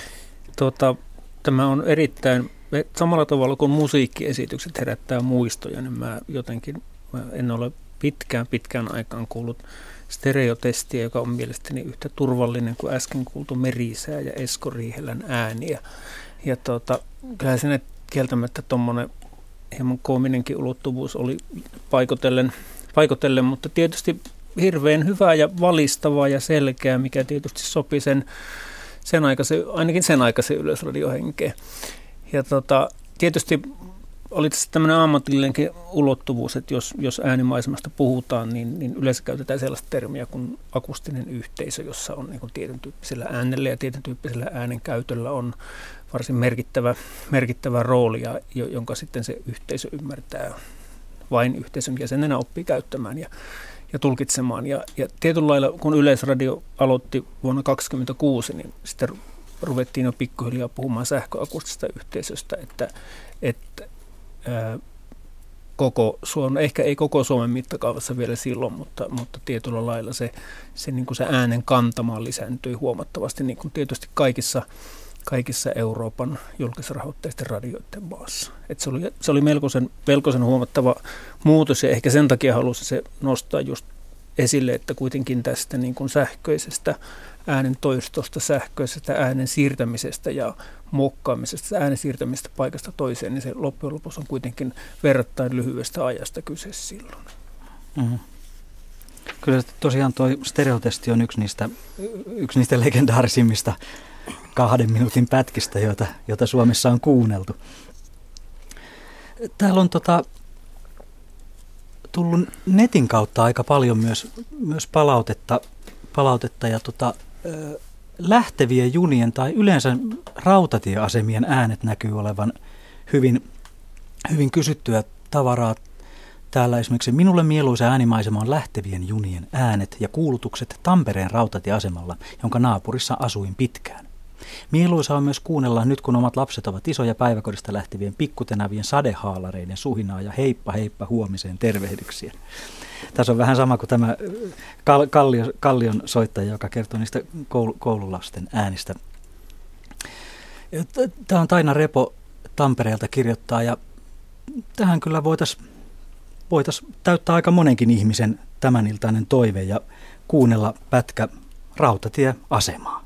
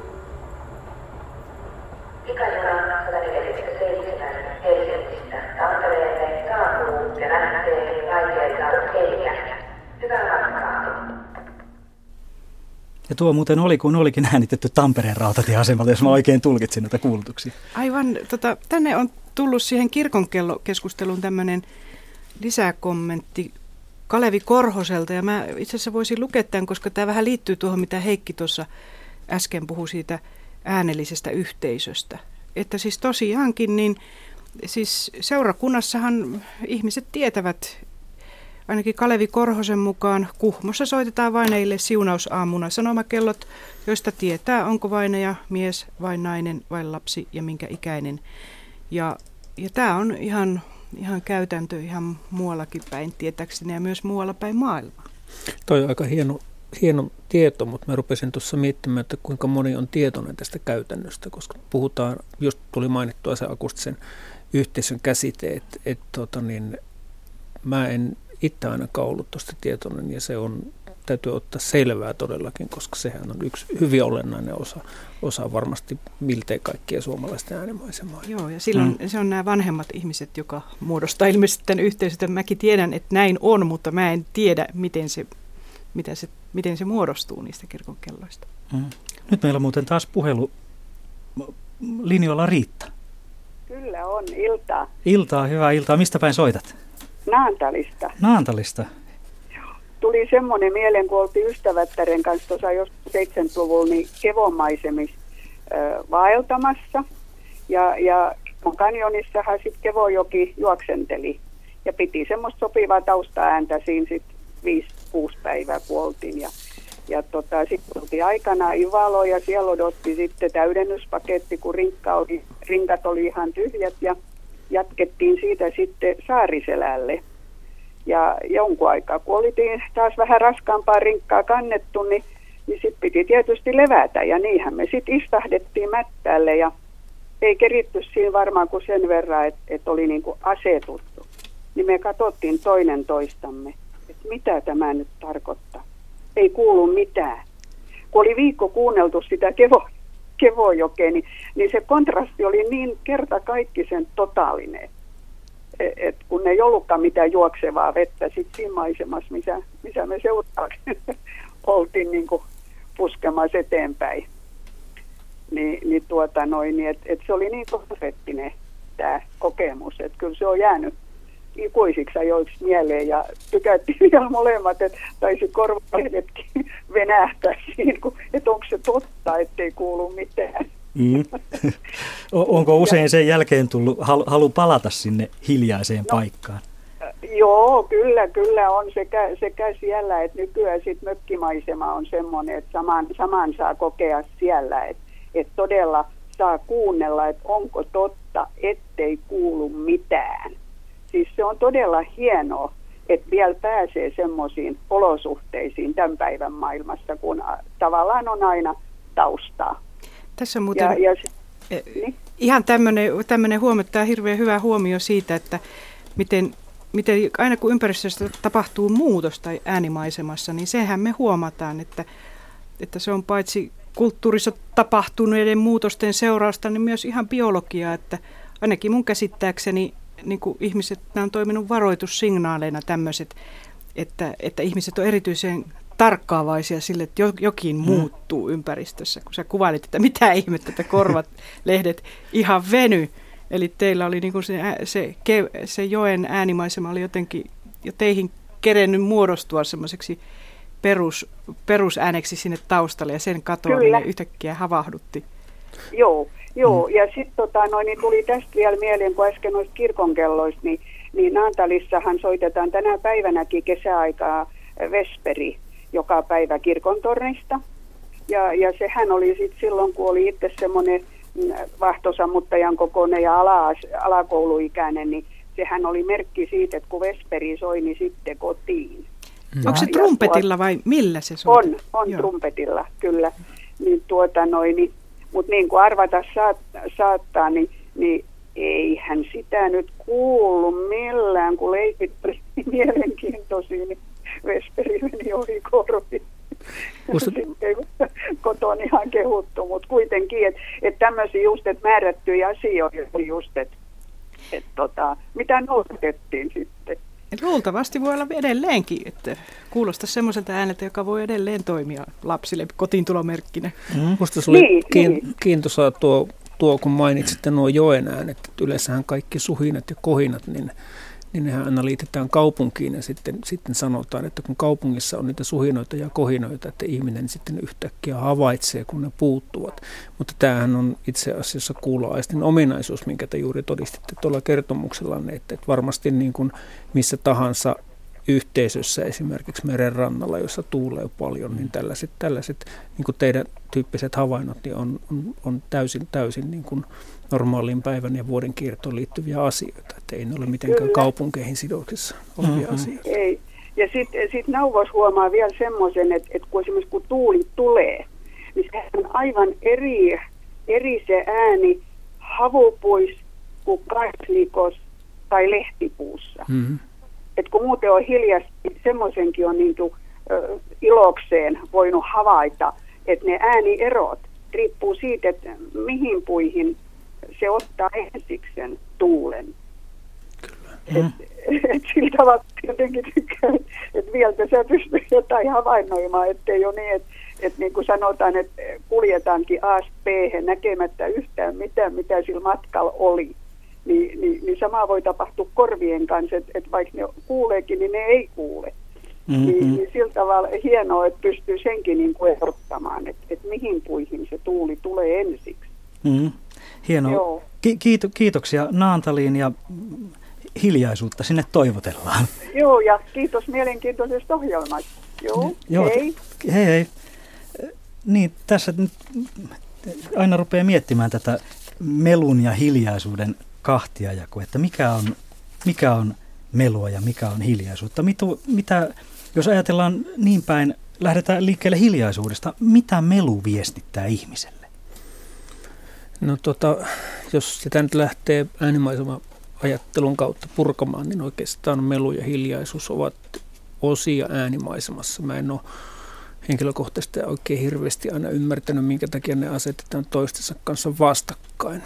Hiljaisuuden vastakohta on ääni, ei melu. Että tässä tietyllä lailla ollaan, ollaan vähän siinä. Tietysti ne on sellaiset äänet äänimaisemassa, jotka ensimmäisenä sitten sattuu, sattuu esille ja, ja jollain lailla kiinnittää huomiota. Että siinä mielessä kyllä se on ihan ymmärrettävää, mutta esimerkiksi se mainittu sata suomalaista äänimaisemaa keräys, joka tuossa tuossa järjestettiin, niin se oli varsin monen tyyppistä se hiljaisuuden kokeminen. Ja, ja se hiljaisuuden kokemus niin oli hyvin harvoin ilman ääniä itse asiassa. Sieltä tuli hyvinkin tarkkaa kuvausta, että, että minkä tyyppisiä ääniä siellä koettiin siellä hiljaisuudessa. Et, et tietyllä lailla se on myös ehkä se hiljaisuuden kokemus, mistä siinä puhutaan enemmän kuin faktisesta, faktisesta hiljaisuudesta. Hiljaisuuteen liitetään aika usein myös paljon positiivisia ominaisuuksia, mitä siellä varmasti onkin, mutta toisaalta, toisaalta siihen liitetään myös hyvin negatiivisia tunteita, niin kuin ahdistumista ja pelkoa. Ei hiljaisuus ole, ole hyvä asia aina. Et se, on, mm-hmm. se on ihan selvä, jos, jos niin pohditaan, pohditaan ää, hiljentynyttä paperitehdaspaikkakuntaa, niin kuin taisit tuossa juonnossa, mm. juonnossa mainita, niin mä luulen, että se ei ole ihan sitä luksusta, mitä, mitä ihmiset haluavat nauttia siinä hiljaisuudessa, mitä heille on tarjolla. Että tämä on hyvin, mm. hyvin tuota, niin kuin kontekstisidonnainen, niin kuin sanotaan. Niin, se on mm. tila, tilannesidonnaista niin kuin tietyssä määrin kulttuurisidonnaista myöskin melu tosiaan, että olin tuossa Kanarian saarilla lomalla, niin niin kyllä siellä täytyy sanoa, että eipä siellä juuri vauvoille laitettu korvalappuja 120 desibelin tota, uuden vuoden vietossa. Ja voisi ajatella, että melu on myöskin mikä tahansa egocentrinen, semmoinen niin itsekeskeinen äänimaisema, jossa sen äänen levittäjä ei tavallaan ymmärrä sitä tekoaan. Että Mozartkin on melu, josta soitetaan 24 tuntia vuorokaudessa seitsemänä päivänä viikossa ihan täysillä. Mm-hmm. Mutta tuosta hiljaisuudesta, niin Noora Viikman kollega, kollegamme, suomalainen äänimaisema tutkija, on tutkinut hiljaisuuden myymistä ja sitä mielenkiintoista asiaa, että tosiaan hiljaisuuskinhan on nyt nykyisin tuotteistettu, että siinä on semmoinen tavallaan mm. bisnesidea taustalla, jonka mukaan intiimistäkin kokemuksesta niin kuin hiljaisuus mm. tulee tavallaan jalompi tai syvällisempi silloin, kun maksamme. Sen ostaa. Niin, mm. niin, niin että siinä ma- mielen rauhan myymisessä liikkuu nykyisin isot rahat. Että semmoinen, mikä aikaisemmin oli ilmaista, niin nykyisin kuluttajia houkutellaan maksamaan siitä. Mm. Kyllä, kyllä. No tietysti jos kuluttajat suostuvat, että he maksavat siitä, niin, niin mikäpä siinä. En mä niin kuin näe sinänsä siinä huonoa huonoa, huonoa puolta. Tuleehan se hiljaisuuden merkitys silläkin tavalla nostetuksi, mutta se ehkä mikä mua on tässä, tässä tuota, hieman hämmentänyt, niin on, on ehkä ne sellaiset kulttuuriset käsitykset siitä, joita siihen hiljaisuuteen ja niihin hyvin ihmisiin, jotka siellä hiljaisuudessa liikkuen. Ja ennen muuta mitä suomalaisuus on ja suomalaiset arvostaa hiljaisuutta, niin, niin tätä tämmöisiä käsityksiä pidetään vahvasti markkinointikoneistossa yllä. Ja, ja tätä ehkä niin kuin kannattaisi hieman ruveta kiistämään myös. Brändäämisessä. Niin, niin nimenomaan. niin, että me suomalaiset ollaan hiljaisia ja rauhallisia. Nyt meillä taitaa olla taas puhelu, puhelu valmiina. Matti Pursiheimo Raumalta, hyvää iltaa. Iltaa olette suorassa lähetyksessä. Halo, halo.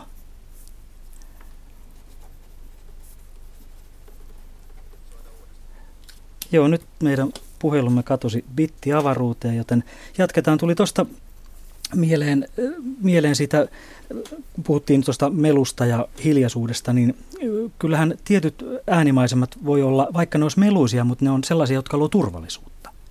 Jos, ja sitten taas toisessa ääripäässä voidaan ajatella, että siellä on niitä uhkaavia ja pelottavia äänimaisemia, mutta Mutta tosiaan, kuten Heikki sanot, niin se on, se on kontekstisidonnaista se, että ajatellaan vaikka niitä, mistä sä puhuit, työnteon synnyttämistä äänistä, niin tota, tai tehtaiden äänistä. Silloin kun paperitehdaspaikkkunnalla menee hyvin ja ihmisille riittää työtä ja leipää ja on nousukausi, niin silloin se tehtaan äänikin tuntuu mukavalta ehkä ja tehtaan pillin soiti tuntuu kodikkaalta ja turvalliselta, koska se kertoo jotenkin jatkuvuudesta. Mm.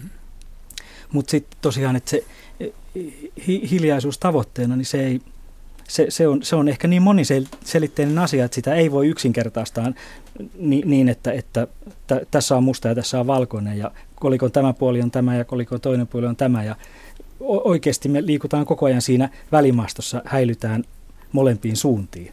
Kun ajatellaan vaikka, en, ennenhän oli jopa, jopa tavoiteltavaa, että kun miehet teki miesten töitä, niin, niin siitä kuului ääni. Kuului kova ääni, mutta nykyään mä tässä mietin yhtenä päivänä, että se ääni, joka nykyään eniten kuuluu jopa miestenkin tekemästä työstä, niin se on tämä. Eli se on, se on, se on tietokoneen näppäimistön näpytys ja hiir, hiiren klikkailu. Mm, tietyllä lailla voisi vähän provosoidenkin heittää, että, että kiinnitetäänkö me hiljaisuuteen enemmän huomiota nykyisin sen takia, koska meillä ei ole enää meluisia töitä.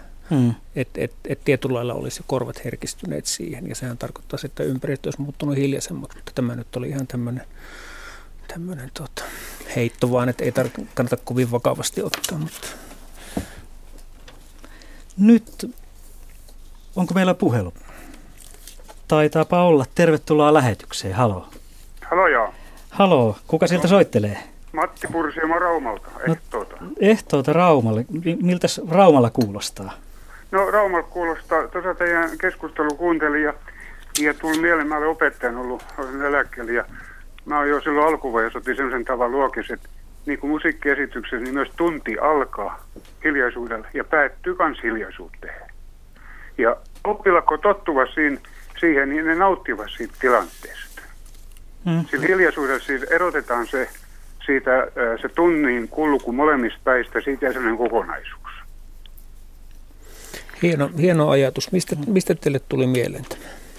No se, se nyt sitten vaan on semmoinen, kun puhutaan, puhutaan tästä äänenkäytöstä joka paikassa ja sen lisääntymisestä, mä olen kyllä sitä mieltä, että se on lisääntynyt ja mun kauhissuutta semmoinen, kun kun lapsentarhamukulakin tuodaan jokin rockkonserttiin ja sitten työnnetään jumalattomalla metelissä niiden mukulitten korviin.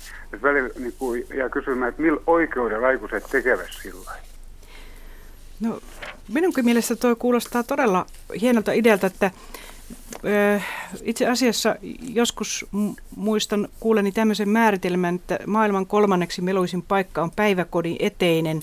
Ja tästä myöskin johtuu se, että monet vanhemmat on kiinnittänyt huomiota siitä, että lapset huutaa vielä kotonakin, kun ne tuodaan kotiin sieltä päiväkodista, koska siellä on vaan niin kova melutaso. Sama pätee varmaan kouluun, että toi on aika nerokas idea. Niin kuin tavallaan se varmaan pitkäksi aikaa rauhoittaa sitä ilmapiiriä, että alussa ja lopussa on hiljaisuus. On, ja se kuitenkin tilanne on se, että että alkuperäinen olosuhde on hiljaisuus, se avaruuden kosminen hiljaisuus. Kyllä, kyllä meillä on, on geeniperimä siitä, että, että me tykätään siitä hiljaisuudesta. Joo, mä oon itse käynyt kristillisen keskikoulun Ylivieskan Raudaskylässä, jossa tunnit aloitettiin veisaamalla muun muassa totuuden henkivirsi, jolla tietysti on omalla tavallaan tietty niin samantyyppinen vaikutus. Mutta tämä hiljaisuusidea tunnin alussa on kyllä tosi tosi mainio. Kyllä. Joo, ja sitä oikeastaan mä alun perin soitin siitä, kun näistä äänimaisemista, mä olen tässä Raumalta niin, niin tota, koko elämän ollut esimerkiksi semmoinen, mikä on kadonnut Rauma äänimaisemasta, Lukon pelien se meteli. Silloin ennen 70-lukua, kun tuo jäähalli tehtiin, kun oli avokenttä, niin koko kaupunki tiesi, että mitä Lukon kentällä, mitä tuo äijäsuo tapahtuu. Tuliko nyt maali, meinasiko tulla maali, koko se pelin kulku, se koko kaupunkialue kuuluisi. Semmoista ei nykyään enää pääs kuulemaan. Pystyykö sen y- yleisön, yleisön äänien perusteella todella tulkitsemaan sen, että kyllä, ku, kyllä, ihan, kumpi ihan, johtaa ja koska tuli maali? Kyllä, ihan selvästi, ihan selvästi, selvästi että et, et, niin, määrällä tavalla se tiukkenee ja tiukkenee. Sitten tuli semmoinen, semmoinen huokaisu, kun kolme neljä tuhatta ihmistä huokaa, että voi pahus, huokasi, että voi pahus ohi meni ja, ja, ja sitten tappeluistakin määrätyt äänet. Aivan selvästi pystyisi pystys sitä seuraamaan täältä sivusta päin. No tässä tapauksessa on tietysti se, mitä oli puhetta tuosta, että tuoko elintaso meteliä, niin tässä tapauksessa elintaso on tuonut hiljaisuutta, koska se on se jäähalli siellä, mutta toisaalta siinä on myös jäänyt hyvin tämmöinen mielenkiintoinen ja hieno, hieno tapa kuunnella ympäristöä, ja, koska nimenomaan tämä jäähallin takia. Että varsin... Nimenomaan. Ja sitten seuraava semmoinen, semmoinen ää, lapsuuden ääni, ääni on tota, satamakaupunki Kylmäpihla ja Majakan sumusireeni. Semmoinen buu, Raumalainen tie, jaha, kylmäpiilä ja sumupoju rupesi huutamaan. Men puoli tuntia tiiman verran, niin sitten kaupungin yli valuu semmoinen, semmoinen sumukerros. Vuosikymmeni aikana silloin sitten Mukulan totuus tähän. Sitten sumusireni aikoinaan deaktivoitu, että semmoista ei enää tässä sitten kuulu. Muistatteko, varmaan... Muistatteko, milloin se poistettiin käytöstä, tämä kylmäpiilä? Mä itse asiassa peräsin sitä, sitä joskus, mutta uh, joltakin, joltakin luostutulta, mutta et en ole ihan tarkkaan nyt sit, en sanonut mitään. Joo. Itse asiassa mä menen sitä tässä kerroin, että selvittän, kun menen kirjoittaa lehteen näistä samoista äänimaisemista, johon myös kuuluu aikoinaan ähm, Rauman telakan semmoinen, kun iltatuuri on töissä ja äijän Lekan kanssa oikoisiva levyi. Tuommoinen mm-hmm. iso laivarunko, ja kun sä hitsat, niin levy, levy venysi vähän hiukan, sitten äijä hakkasella lekan kanssa semmoinen kumiseva, itse asiassa aikainen turvallinen ääni siitä, että miehe ovat, isät ovat töissä. Mm-hmm. Aika, aika mahtava toi. Mä meinasin just sitä sanoa tuossa aikaisemminkin, että te maskuliinista työidentiteettiä on jonkun verran tutkittu, että se on sille itselleen, sille työntekijälle, mutta siis myös kuuntelijoille niin kuin, just tuommoinen vaikutus halusin tässä kiinnittää huomiota tuohon, kun puhut tuosta sireenistä ja sit lukea tässä pienen pätkän tanskalais-ruotsalaisen Axel Sandemosen kirjasta Pakolainen ylittää jälkensä, jossa hän sanoo tehtaan pillien äänestä sitä, että Tämä brutaali sireeni merkitsi helvetin koiran ulvontaa ja pahojen henkien haastetta kirkonkellolle. Se murtautui harmaisiin talviaamuihin kuin helvetin koiran ulvonta ja verhosi se verhosi kuin sumuun ja sateeseen säteilevimmän kesäaamun. Et tässä on aika negatiivinen ajatus tämmöisestä sireenistä, mutta, mutta niin kuin sinulle taisi olla tuo sumusireeni ihan positiivinen, niin kuin aika monille muillekin. Mun mielestä yleensä nämä sireenit ja tämmöiset, niin Nimen, ihmiset kokee ne yleensä positiivisesti. Nimenomaan, kun siihen liittyy se, että se sumu tuli kaupungin päälle, sitten niin vetäydyttiin sen jälkeen koteihin, tultiin sisälle, sisälle lämpimään tuolla pois sumusta. No, Mutta mä... Mä, mä olin joskus tota sireniääntä, niin kuin sillä, siis äh, hälytysajoneuvojen sirrojen ääntä puhunutkin jollekin ammattimiehelle, että ei kaiken paras ääni lähtisi, äh, kun matkittaisi itkevän, parkuvan lapsen ääni. Joo, se voisi olla semmoinen ääni, joka tuntuisi kuuluvan kaiken yli ja kaiken läpi. Heikille on jotain. Musta nimenomaan, oli, nimenomaan. Musta oli hieno, hieno tuo sumuusireni tarina, koska se on tai hieno oli kuulla se, kuulla se Raumalta. Mä oon nimittäin kuullut täsmälleen saman, saman tarinan tuolta Kanadasta. Siellä on sellainen paikka kuin Sointula. Suomalaissiirtolaiset sen perusti joskus reilu, reilu sata vuotta sitten. Ja siellä mä kuulin sumusireenistä täsmälleen saman tarinan, että se rauhoitti yöllä ja, ja siitä pystyi äänestä, tuota, ennustamaan tulevaa säätä. Kyllä, kyllä. Että se tuntuu olevan aika yleinen. Ja sitten vielä tota, telakkaan liittyen se, että silloin 6-7 kun tehtiin paljon tuonne äh, itänaapuriin noita laivoja, melkein viikoittain oli esillä laskut, niin tapana on se, että la, satamassa oleva laiva huudottavat niin tervetuliaisen soiton sille esille laskettavalle laivalle. Ja roomalaiset tiesivät, että jaha, taas, taas telaka pistetään joku laiva vetteen. Joo. Kun se kuuluu satamasuunnassa sitten semmoinen höyry, höyrypillien sireneiden ulvotus hetki aikaa. Mm, mm. Mielenkiintoisia, mielenkiintoisia ta- tarinoita. Ja tota, Todella kiinnostavaa. Kyllä, kyllä. Sitten ihan viimeksi, että pääset seuraava, seuraava soittaja, niin ää, äitin puhui lappapuurosta, eli vispipuurosta. Sen pakkas illas, kun äit lappapuuro, vispipuuro tuossa pihalla, sen ääni on kadonnut. No se on varmaan kadonnut kyllä. Ai pihalla? Pihalla, pihalla. Koska niin, kylmässä vispautuu niin, paremmin. Nimenomaan, nimenomaan ja tota, mm. te puhuitte äsken siitä, että te veitte, te veitte jotain näitä keittiötyökaluja. Niin Sähkömatkailuja. Joo. Joo, joo että äiti, ä, mun äiti oli kemiskotori, hän puhuu lappapuurosta, raulaiset puhuva vispipuurosta. Mutta tuossa se piti lumihankkeet, se jäähtyi ja sitten kuului pitkään monta sata metriä se lap, lap, lap, lap, lap. Ai, lap. kun ihana. Hieno ääni. Ruotsin, Ru- Ruotsin lapkröd vissi, siitä tulee sitten. Voin kuvitella, Ihana vaikka en ole koskaan kuullut, mutta hieno ja siinä tuli hieno femi, ääni, tämmöistä niin kuin naisen työn äänen, niin kuin, sekin kantautui. jo- Kyllä, jos kyllä feminiinisen työn äänikin kantautuu joo. yhtä lailla. Nimenomaan, nimenomaan. Hyvä, hy- hyvät, hyvät jatkot Raumalle ja me Kiitoksia, kiitoksia. Kiitos. ka- ka- katsotaan, mitä seuraavana tapahtuu. Eli siellä taitaa olla uusi puhelu linjoilla. Hyvää iltaa, tervetuloa Radio Suomen äänimaisema-iltaan. Haloo, olet Joo, Sami täällä. Sami siellä, hyvä. Sami Leino Espoosta, onko näin? Kyllä, joo kyllä vaan. Hienoa, hienoa. Su- sulla oli joku tarina myös, joka liittyy hiljaisuuteen. No joo, kyllä vaan se tota, kun tänä päivänä on tätä enempi ja vähempi tätä meteliä ympärillä ja onhan sitä tietysti ollut ihan kaiken, mutta yhä enenevässä määrin tuntuu olevan, niin sanotaan tuommoinen kesä tuossa juhannuksen jälkeinen retki matka tuossa 2002, niin, niin tuota, lähdettiin aamutuimaan tästä pääkaupunkiseudulta linja-auton matkassa ihan tuonne kohti yöttömän yön sarastusta tuonne Kilpisjärven korkeudelle ja se oli puolen yön paremmalla puolella, kun sinne saavuttiin paikalle ja noin poispäin ja majoittu, majoituimme sinne ja näin edespäin, niin kyllä se oli vaan aivan tota, ainut kerta se upea ja ikimuistoinen elämys ja kokemus. Ennen sitä niin kuin ajattelin herttinen sentään, että täällä hiljaisuudessa, että sitä oli vähän aikaa niin kuin olisi korvatulpat löyty korvatu, korvakäytäviä. Että tuota, se oli, siellä oli niin rikkumaton se hiljaisuus, että ei minkäänlaista meteliä mistään. Ja, ja tuota no, niin, niin, silleen, niin ei siellä muuta kuulunut kuin korpikuusen huminaa ja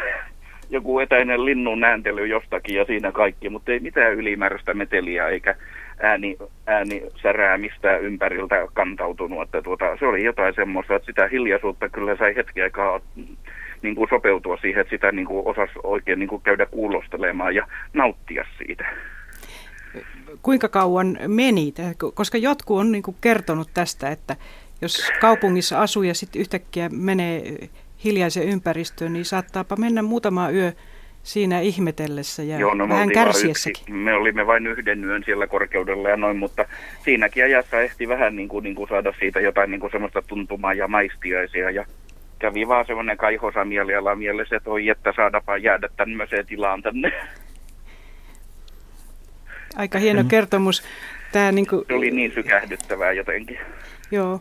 Tää, mä en tiedä, että onko se tarina, yhdessä kerrotaan Joensuussa tämmöisestä, että, että suomalaiset on aina innoissaan viemässä turisteja metsään. Että eräs ranskalainen nainen yliopistolla oli vieraana ja vietiin metsään tämmöiseen hyvin hiljaiseen ympäristöön. Hän sai siellä valtavan paniikkikohtauksia ja piti, piti viedä pois, koska siis ei vaan kestänyt tätä hiljaisuutta. Että, mutta, mutta sinulle ilmeisesti tämä oli, oli lopulta positiivinen kokemus.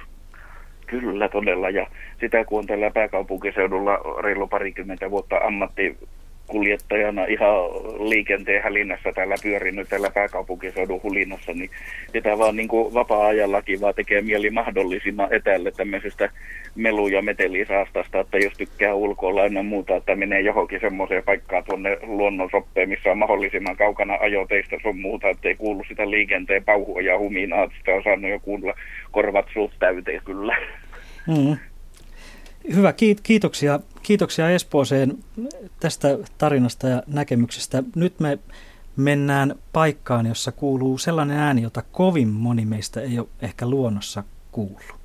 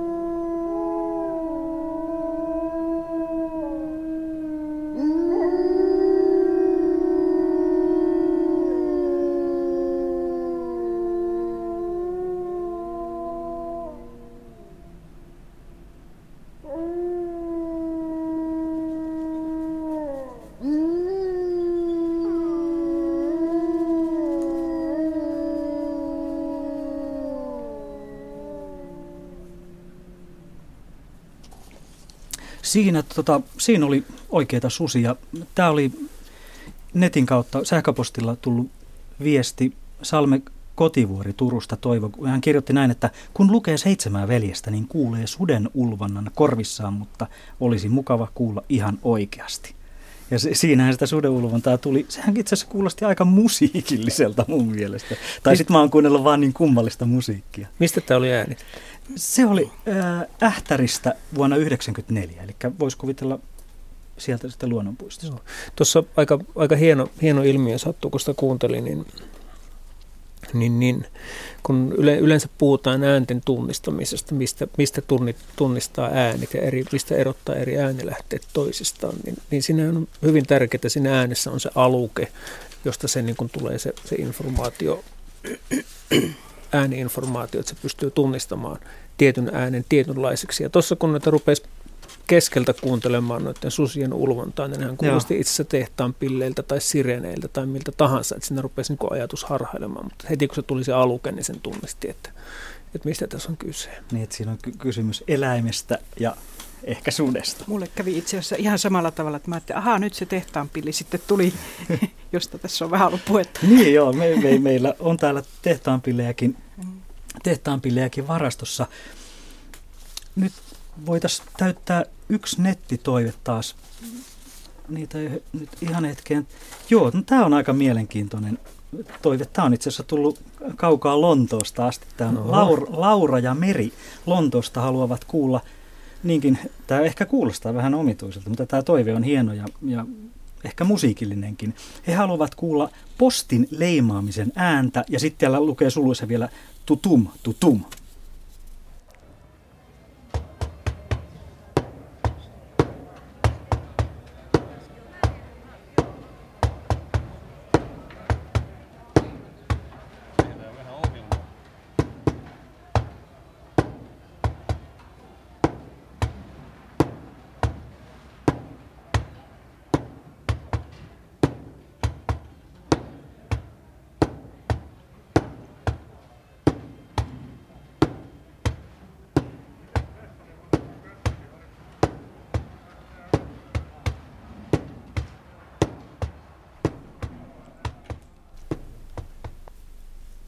Siinä oli postin leimauksen ääntä. Se oli aidolla käsin, käsileimaimilla tehty vuonna 1966 äänitetty Helsingin pääpostista. Siinä saattaa myös olla yksi kadonnut ääni.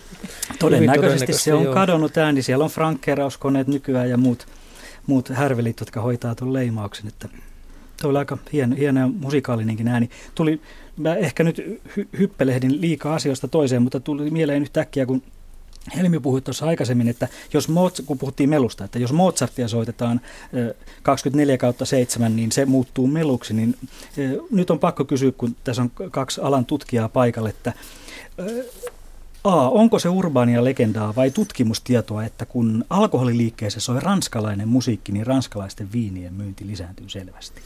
Se on tutkimustieto. Se on, tehtiin muistaakseni...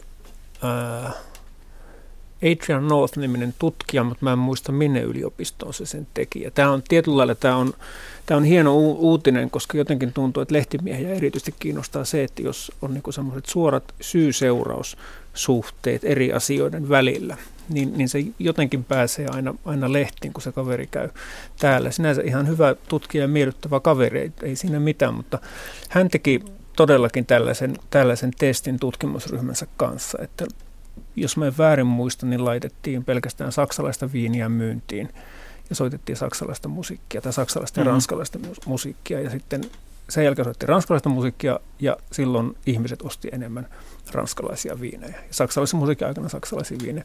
En tiedä minkälaista, minkälaista musiikkia, oliko sellaista torvi, torvimusiikkia ja chansoneita, mutta siis tämä oli niin kuin tämä lähtökohta.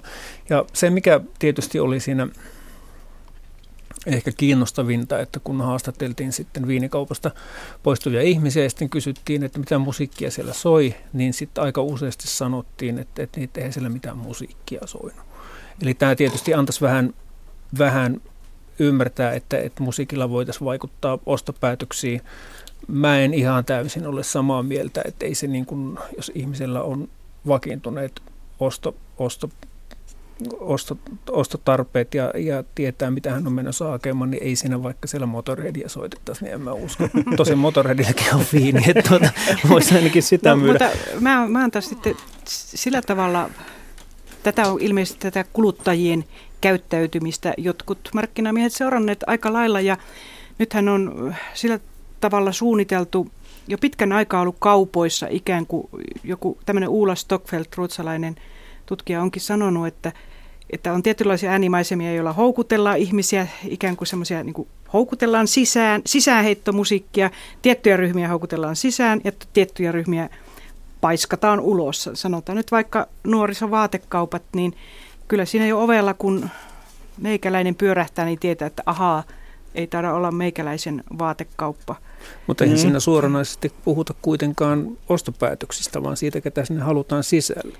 Että et tässä puhutaan niin kuin eri asiasta. Ja sitten tietysti siinä on vielä, mä kuulin tuossa Seinäjoella erittäin mielenkiintoisen luennon. Oxfordin tutkija kertoi tästä, kuinka hän on tehnyt isoille, isoille tuota, ö, yrityksille sellaisia, että tiettyä, tietyn tyyppistä musiikkia soittamalla on saatu esimerkiksi myytyä tiettyä tuotetta enemmän muutaman prosentin.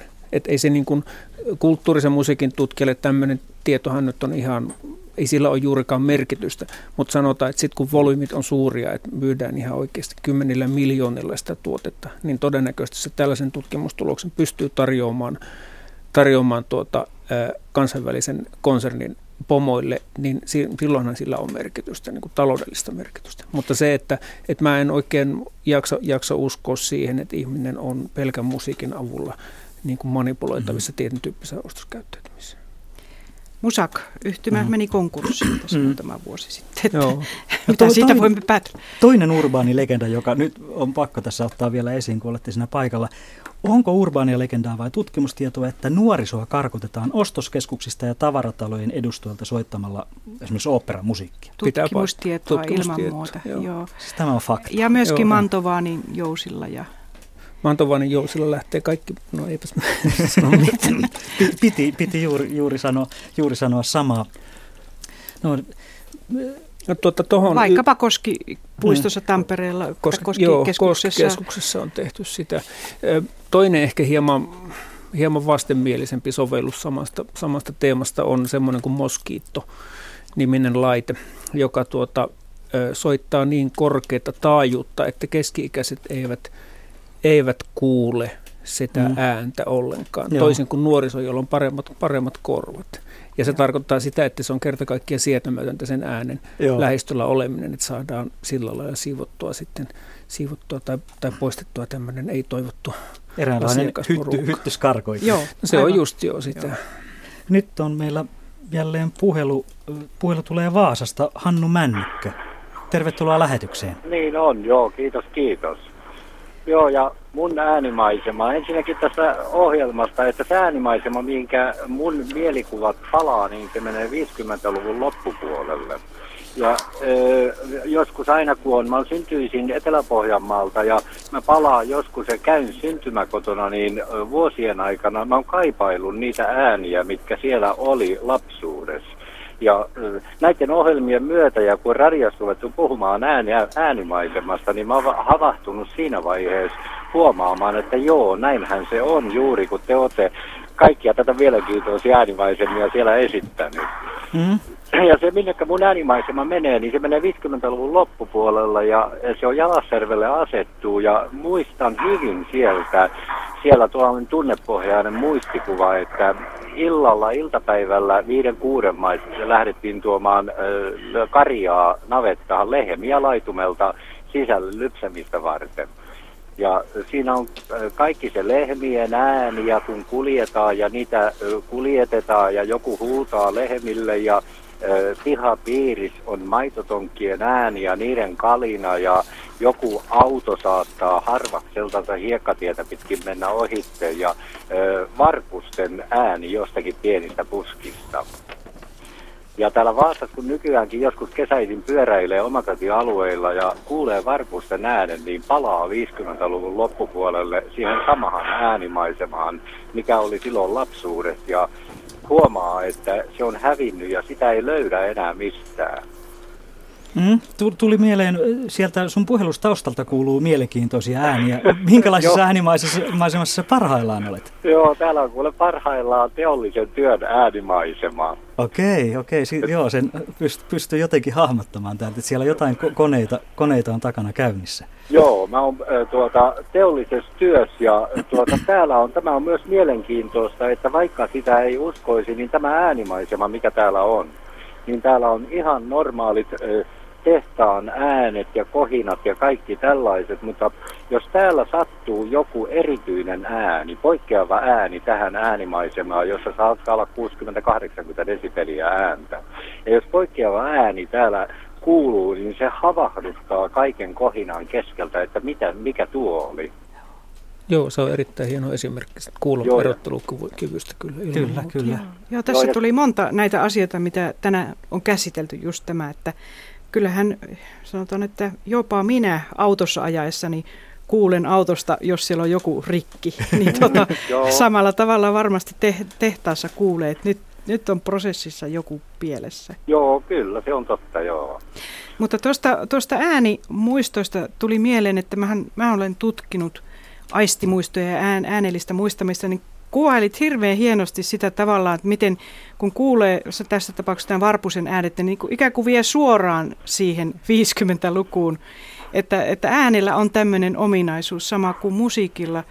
Ilmeisesti hyvin, hyvin tuota, suoraan menee tiettyihin aivojen keskuksiin, joissa ne menee kaikki väli, kaikkien välitysten ohi suoraan sinne muistoon. Kyllä, se on hyvin laaja-alainen mm. muistikuva ja tunnekuva ja kaikki tällainen, mikä lähtee käyntiin siinä vaiheessa, kun tuota, tuota, tuota, öö, kuulee jonkun yksittäisen äänen. Aivan, kuvailit sitä, sitä tosi hienosti. Se varpu, varpusethan muuten ilmeisesti, mä en ole mikään ornitologi, mutta niin. on vähentyneet. Joo, Ainakin tietyn sitä, tyyppiset sitäkin sitä kaipaa silloin harvoin, kun niiden äänen kuulee, niin pelkästään palaa siihen maalaismiljööseen, missä niitä oli tietysti vielä 50-luvun loppupuolella enemmän ja tällaista, niin se kaikki tuottaa niin, niin sanomattoman paljon. No, mm. no olisiko sitten tämmöistä, että kun palaat, oletko koskaan palannut sinne nimenomaiseen paikkaan, missä se lapsuusympäristö on, niin, niin. palaako siellä vielä mieleen aivan eri tavoin lisää niitä ääniä, koska tämän mä olen ainakin itse kuullut ja huomannut, että silloin kun mennään johonkin paikkaan takaisin, niin sieltä yhtäkkiä ne muistot alkaa pulputa – ikään kuin sipulia kuorisi, niin sieltä tulee aina lisää ja lisää. Niin, joo kyllä ne palaa, mutta sitten aina jotenkin vaistojensa varas sitä hakee, niin kuin sitä sitä maisemaa, missä aikanansa eli ja kasvoi ja alkaa varttumaan aikuiseksi, niin sitä maisemaa sieltä hakee. Ja sitten se joutuu toteamaan, että täällä on aivan toisenlainen maisema ja juuri se, että kun se on se äänimaisema, niin se on niin toisenlainen, että mulle tulee aina vähän sellainen tyhjyyden tunne, kun mä en löydä sitä, mm. mitä aivan. mä haen. Hienosti ilmastu kyllä tuo. Kyllä. Monille käy varmaan vähän samalla tavalla. Niin, mm. varmaan on näin. Ja tuo, kun puhuitte kirkon kellosta, ja mä olin 60-luvun loppupuolella Vaasassa armeijat, ja armeijassa oli illalla hiljaisuusaika. Hiljaisuusajan jälkeen sitten päästiin kasarmialueelle taas sisälle. Ja äh, silloin kun siellä jossakin kaupungilla oli ja liikkuu ja äh, kaupungin kirkon kello lyö aina tasan tunnein ja siitä oppii kuuntelemaan, että nyt pääsee kasarmille sisälle. Ja on yli 40 vuotta kulunut siitä, että kun armeijasta on päässyt, niin vieläkin koska tahansa, kun kulkee kaupungilla ja kuulee kirkonkellon äänen, niin hyvin runsas mielikuva palaa sen äänen kautta tuonne sielunmaisemaan, että nyt pääsee kasartille sisälle. Ja siitä on 40 vuotta. Yli 40 vuotta, joo. Aika upeasti Joo, ja ne on, ne on mielenkiintoisia. Ja noita ei, mä en olisi ikinä niin kuin voinut edes ruveta ajattelemaan, jos ei alettu puhumaan äänimaisemista. Mm. No, nyt, nyt meillä on tässä, t- tässä teille vähän niin kuin lahjana yksi sellainen ääni, joka saattaa monille herättää muistoja, muistoja ka- kauas, kauas lapsuuteen. Hannu Männikkö Vaasaan oikein paljon terveisiä sinne tehtaaseen ja jatketaan vielä hetken aikaa täällä. Kiitoksia. Mä laitan kuulosuojamme, kuulosuojamme pää, päähän ja näissä on radio. Nyt kuulet mielenkiintoisen äänen. Hyvä. Olepa hyvä. Saadaanko lopettaa puhelu? Kyllä, kyllä. Joo, hei kiitoksia. hei. hei.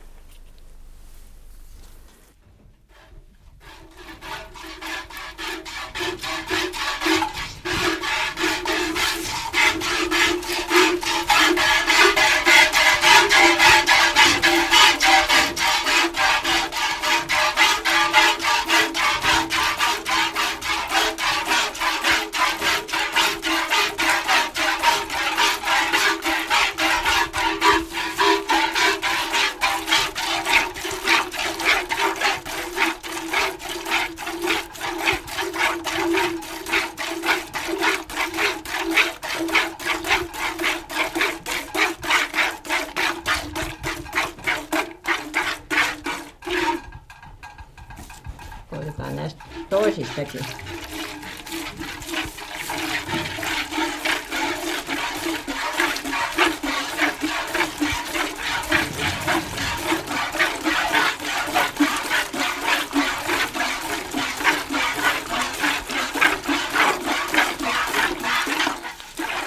Joo, ja jos, jos kaikki eivät keksineet, mikä ääni tämä oli, niin tämä oli, kertokaa.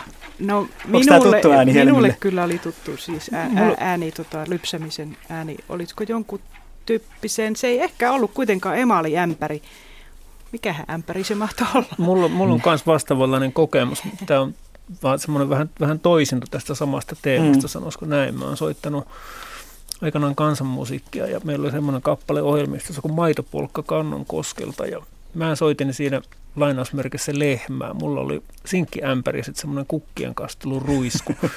ja sen kun säätää sopivalle, niin tätä voi sitten tätä lypsyhommaa kokeilla kotona, jos sattuu olemaan tarvikkeet siellä lähellä. Semmoiset, jotka on kovin nostalgisesti tätä kuunteli, niin voi kokeilla tuota. Kyllä, ja näitä tosiaan näitä kesätoiveita tuli meidän aikamme alkaa olla ihan kolmen minuutin päästä ohitse. Kesätoiveita tuli valtavasti muistoja, joita nyt ei ehditty vaan tähän kertakaikkiaan ottaa. Vanhan ajan puimakoneiden ääniä, Kuovin laulu kesäiltana, Järvilaideen liplatuslaiturin tolppia vasten lisättynä kaislojen suhinnalla, hyvin, hyvin kauniita rauhoittavia ääniä. Maaseudun ääniä kesällä niitä toivottiin, toivottiin tosi paljon ja, ja monissa toiveissa nettiin tuli kaiken aikaa toiveita ja kyllä nyt tässä näitä ääniä olisi voinut soittaa vielä pitkään ja äänistä olisi voinut puhua.